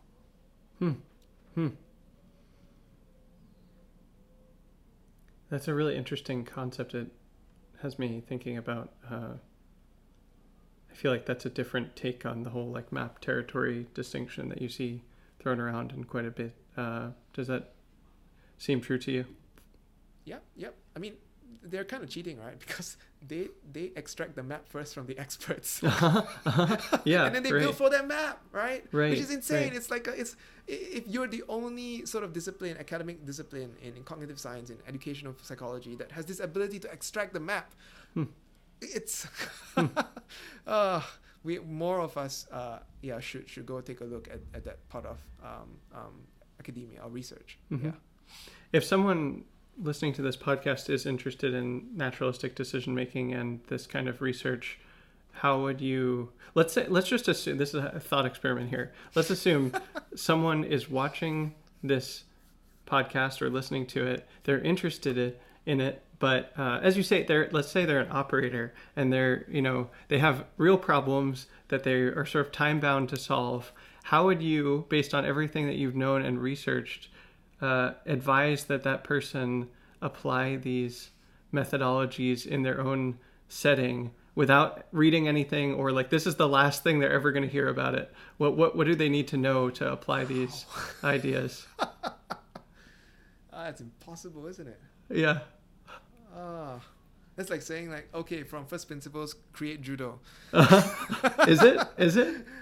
It, it is right because it's a it's a body of knowledge that's built over uh-huh. time. Uh-huh. Uh-huh. Um, I mean, it has the trappings of academia, but it's very applied, right? Okay. Like everything that they do is is to achieve some goal, and then they sort of like together as a community. They meet once like once every few years for mm-hmm. their conferences, and then they share ideas, and then they express those ideas through papers. Um, but it's very much a community of practice in mm-hmm. the same way that like asking someone to figure out meditation, mm-hmm. you know, well, like to reach, yeah. Yeah, in that case, uh, I'll make it a little easier on you. Uh, yeah.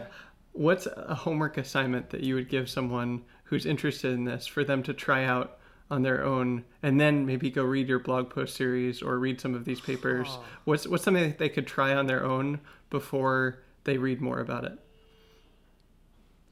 Can I suggest one paper? Sure. I would sug- I, I would suggest the ACTA paper. If you don't want to read Uh-huh. the ACTA paper, because it's like lots of academic bits where they justify Mhm. like the, you know, in typical paper sh- um, stuff. Uh, go read my just my blog post about the ACTA thing, which is Mhm. just the, the core instruction of like the technique. Mm-hmm. Try it on someone with expertise that you want. Mm-hmm. You will struggle at it, but I think it will be quite fruitful if the person is quite patient and able to you know stand like three to four hours Mm-hmm. um, of, of, of, this structure. yes. um, and then I think you walk away learning things about the person's expertise that you d- wouldn't have known otherwise. That, and, and I think the person that you're talking to will also walk away with certain aspects of their expertise that they didn't know that they were doing. And Mhm. it will be quite mind blowing for both of you. Mm-hmm. What And it occurs to me that, they- yeah. and then what? And then th- and then and then go into the literature. Um, Uh-huh. Read sources of power. Read power. Gary Klein has a whole bunch of books re- written for the layperson. Gary Mhm. Klein is the person who, um, what do you call it? Uh, create sort of was one of the founding people who created the field, right? So he has a whole bunch of like r- written for lay people stuff. And then if you're into it, um, you should go and and and maybe this is sort of like link back to like what do I do differently from most other people? I read source material Mm-hmm. um, and I'm willing and able and capable of reading papers and academic uh, uh, books. Um, Mhm. And so that's actually where the bulk of the good stuff is.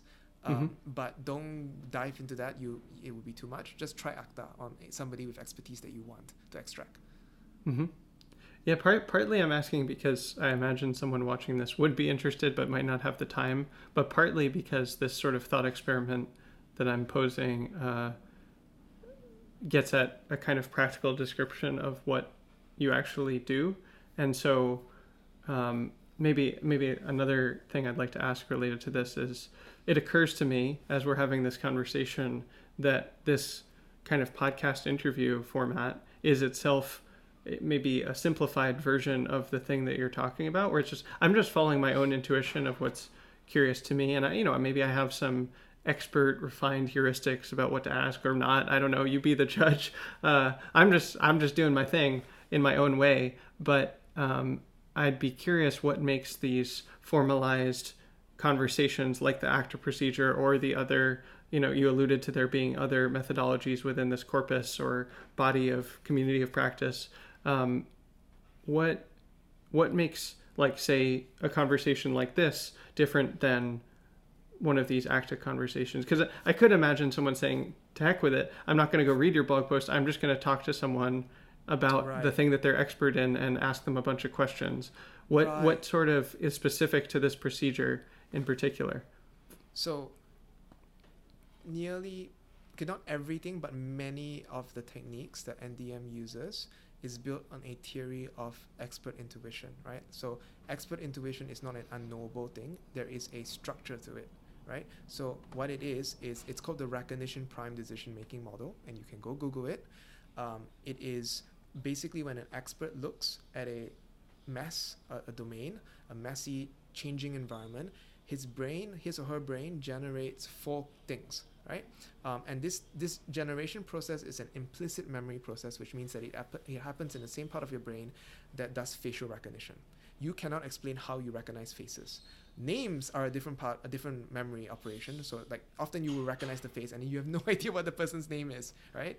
Um, so this part of the brain, the implicit memory operation, generates four things. It generates cues, expectancies, which means you expect the situation to change in a certain way based on the cues that you pick up. Uh, it would uh, generate a prioritized list of goals that are fluid and may change depending on the situation. Like if you're a marine, you have to judge on wh- what is your goal to get to the objective or to take cover, right? Uh, In a changing situation. And then the fourth thing is you will have an action script that will immediately present itself to your brain.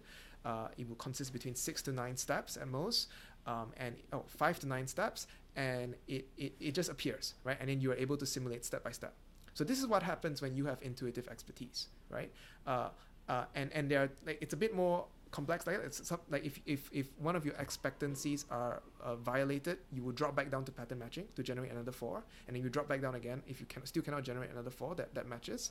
Um, it's basically a pattern matching operation that happens in a blink of an eye. Um, and then the other bit is like if the sim- action the action script that appears in your head right? You will step you simulate it step by step and if it doesn't work out like because it's too risky or something you will generate another one and then you will your brain will continue to try to generate these uh, until it fails and then you will drop back down to pattern rec- drop back up to pattern recognition again. Sorry. So there's a diagram for this. You can go google it. Um, it's also my blog. Um, all of these techniques are designed to extract that. The the four the expectancies the cues the priorities list of goals the action script right um, and and a bit more than that I, there there are, there are nuances to each to this but this is what they're going for and all the techniques are designed around trying to get these out Hmm. Um, can you give me an example, a simple example of an expert's uh, intuition I- intuition about these things? Like one of one of these. Talk me through what these four categories might look like for some something simple, ideally. I think I can use an example that we've given in the past, right? Like, you know, I was talking to that manager who was my subordinate, who was uh, having a problem with his subordinate. Mhm. How did I know to break the problem into that tree? How did I know? Like, obviously, I saw, based on the description of the problem, something that I had already known how to solve. The action script pre- presented itself immediately in my head. I'm like, okay, you need to solve three things. You need to solve, you need to repair the relationship by changing his uh, perception of you, his model of you. You need to um, then figure out like if is it a problem with your training? And there are a bunch of techniques that i have for that. And then finally if you d- have done all of that it's obviously his problem and then now, then i probably have to coach you how to fire him right? Um, but like that's an example of a recognition prime decision. I i, I can't explain how i knew. I just knew.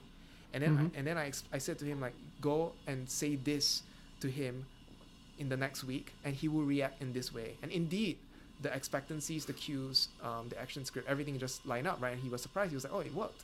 Right? Like he actually reacted the way you said he would. Mm-hmm. So that's an Mhm. example of, of uh, the recognition prime decision making model. We, we, it's very intuitive. All of us do this. When you're driving a car, it's the same thing. You're picking up cues. You you want to make a right turn. You know what to look at in the car when you're making a right turn, and then you know the action script to execute the turn, right? And you Mhm. know to watch for bicyclists in the right lane, so on and so forth. So the cues were that he was telling you about his situation with his subordinate, and I know that sort of the action step that you ended up deciding was you tell him, uh, "I don't know, but let's figure it out together." And then in between that, there were expectancies, and uh, what was the third one again? Uh, prioritize list of goals. right? Great. I- So, can I- you talk me through that for this example? Um, so the cues here were I I had suspected that he was uncomfortable with um, showing weakness with his subordinates, which Mm. Can be a problem when you're dealing with programmers, many of whom are very smart, and some of them are smarter than you in certain ways. Um, um, I mean, I yeah, um, and and so I I I I thought that this might be like one problem because uh, I have like a whole pattern match bank of like how do you deal with software engineers who are a particular type? And um, many of them are like software engineers are very much um, they respect you if you have geek cred right and you must demonstrate the geek cred or they're not going to roll over because they're like crazy smart or crazy analytical. Um, and so like this is obviously like in that pattern match uh, uh, um, um, bank uh, a cue that I put out right? And the expectancies here was that like if he showed that he was willing to admit that he was he didn't know everything he would get more respect Mm. out of this this this sort of personality type right? Um, and then the priorities list of goals was more like i think in this particular case it was just like what do you have to debug first in order to like separate out because management is messy right. and debugging people is messy. And then the action script is just like do this because like go and admit that you're wrong and I, predict that this would happen. And it, and and and then like sort of the meta level above that is i predict that by making this prediction to you and getting you to commit to do this you, my credibility would also go up in your eyes right? Mhm. and then you will come and be more receptive to the next thing i have to tell you Mm-hmm. Mm-hmm. yeah Definitely, that makes a lot of sense. Are there any? Hmm. Well, first, I noticed that this, these four parts sound quite similar, although maybe not the same as the OODA loop. Quite interestingly, would you agree with that? Oh yes, no, no. So there, this interesting thing is because uh, NDM is primarily military related. There is Mm. actually literature where they, they talk about the OODA loop and um, and NDM, right? And the interesting thing is that um, so Boyd says in the OODA loop that experiences are something that you in sorry in the OODA loop in the orientation step which is the most important step right um, there are five elements that affect you genetics uh, a whole bunch of things. I think Mhm. one of them is experiences. And boyd sort of like brushes it aside and says like there's not much you can do with your experiences. And Mhm. klein says no. If experiences is the rpd model right like you can actually create situations that craft and mold the experiences which then affects your orientation right and so that's actually the bulk of the ndm training programs in the military in the marines in, in the navy right is trying to create the right set of experiences so that you can orient better Which looks like real life trainings or video games, or as opposed Correct. to say lectures or even just like watching a video or something. It's like a- Absolutely. actual. So, like, one example of that is um, I think it's this is Power of Intuition, right? Like Gary Klein's second book, right? Um, one of the expert like one of the forms expertise is expressed in Marine Squad fire commanders is they're able to hear from the artillery barrage, right? What kind of force they are against. So you imagine like you're a small Marine fire squad, you're undercover, or like you're moving through the terrain, and you just hear boom, boom, boom, boom, boom, boom, boom, right? Like with the artillery going. Um, novices like marine recruits will not be able to tell like okay that's actually a whole battalion and like we we are screwed. We have to retreat. An expert will hear like oh, okay this is we are, we are we are walking into like a hundred men like let's get out of here. Let we retreat and reconsider our options. And so how do they train this? They put the marines like and then they simulate the sound Hmm. right in a real world environment Mhm, right? Mhm. so so i don't know how they, they, they maybe they, they actually like I, I don't know whether they fire blanks or like they just have speakers in the woods or whatever Mhm. but they would send the marines in there and then like you know with with the actual cover or whatever and then they would they would give them the cues of like this is what it sounds like when you're up against a hundred men uh, this Hmm. is what you sounds like when when, when like the, the battalion is actually not directed at you and the, the artil- artillery barrage is like some other way else and you can sneak in from the side Hmm. so yeah Are there any like stages to this ACTA interview process that uh, you go through in order to extract these four sections? Yes. So Mhm. the ACTA paper, um, and, and this, you, you see this in the blog post, is um, Mhm.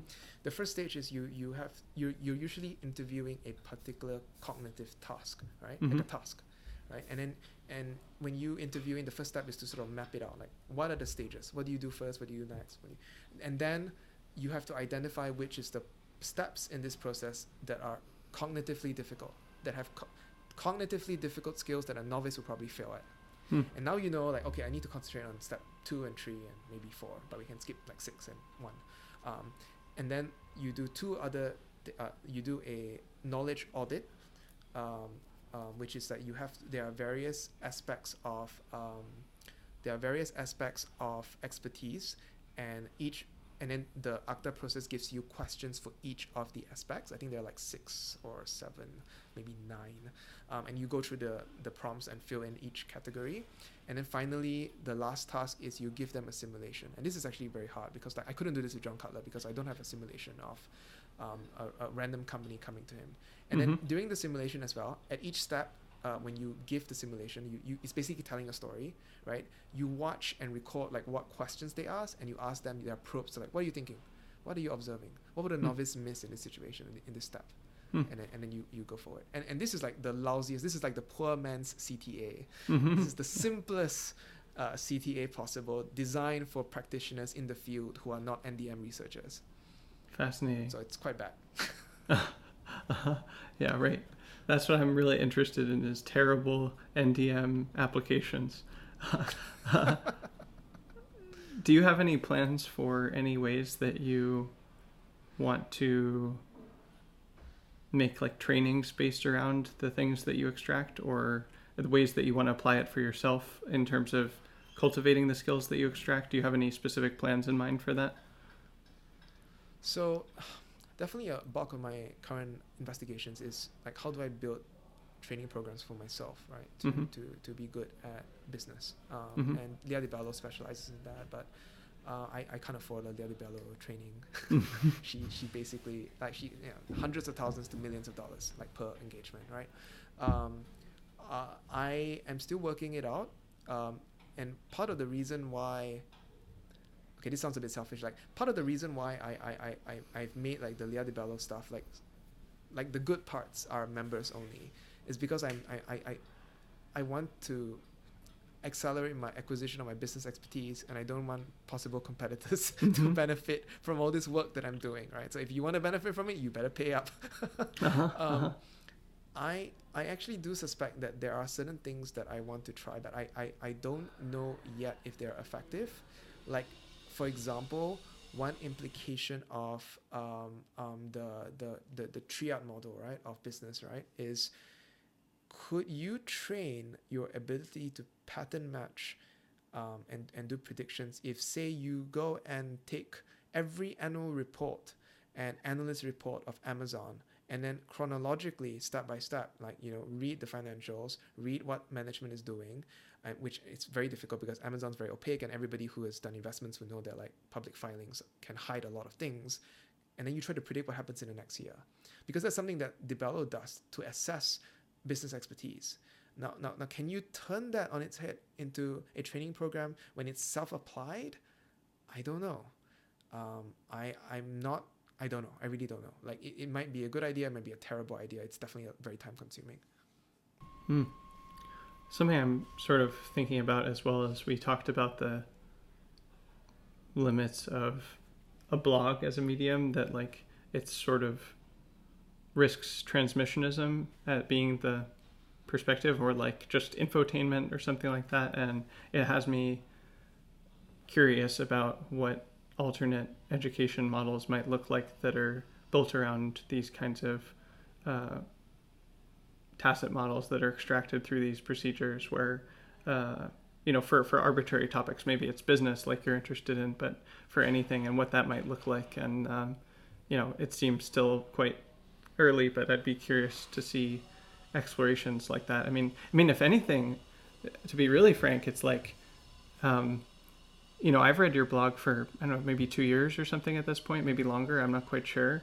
Off and on, you know, I'm a little bit behind. There's things I haven't read that we're talking about, but um, uh, you know, and I've I've written like a blog post that was based on some of your work and applied some of the ideas, and they've been helpful. Like, in fact, this was sort of in the background earlier, but like I found your management book extremely helpful. I applied that to my own management situation when I was at Nice. Maple at the monastery and was suddenly in a management position. I was like, oh, I know Cedric's written a book about this. Here we go.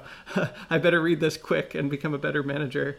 Um, that was actually quite helpful. But, um, you know, there's sort of uh, like the, uh, of the things that you've written, that was probably the most helpful to me because I had to apply it in a time bound situation where I had to actually put it into practice, like you're talking about, as opposed to other things. And there's so much that you write about. And like basically, like I, as a dedicated reader of your blog that enjoy reading your blog that like what you're doing there's there's sort of a spectrum of how much I've been able to apply or learn from the things that you're writing about. And like the fact that we're even having this conversation is like there's edges to how much you can articulate or get at with a blog. E- even if it's only very simply sort of the bottleneck of the reader's time and ability to like mm. carefully read long form text which i'm acutely aware of like as much as i, I think i'm a very good reader I, i'm good at reading but like i only read so much these days and there just is limits on how much you can read and um, Yep, yep, yep.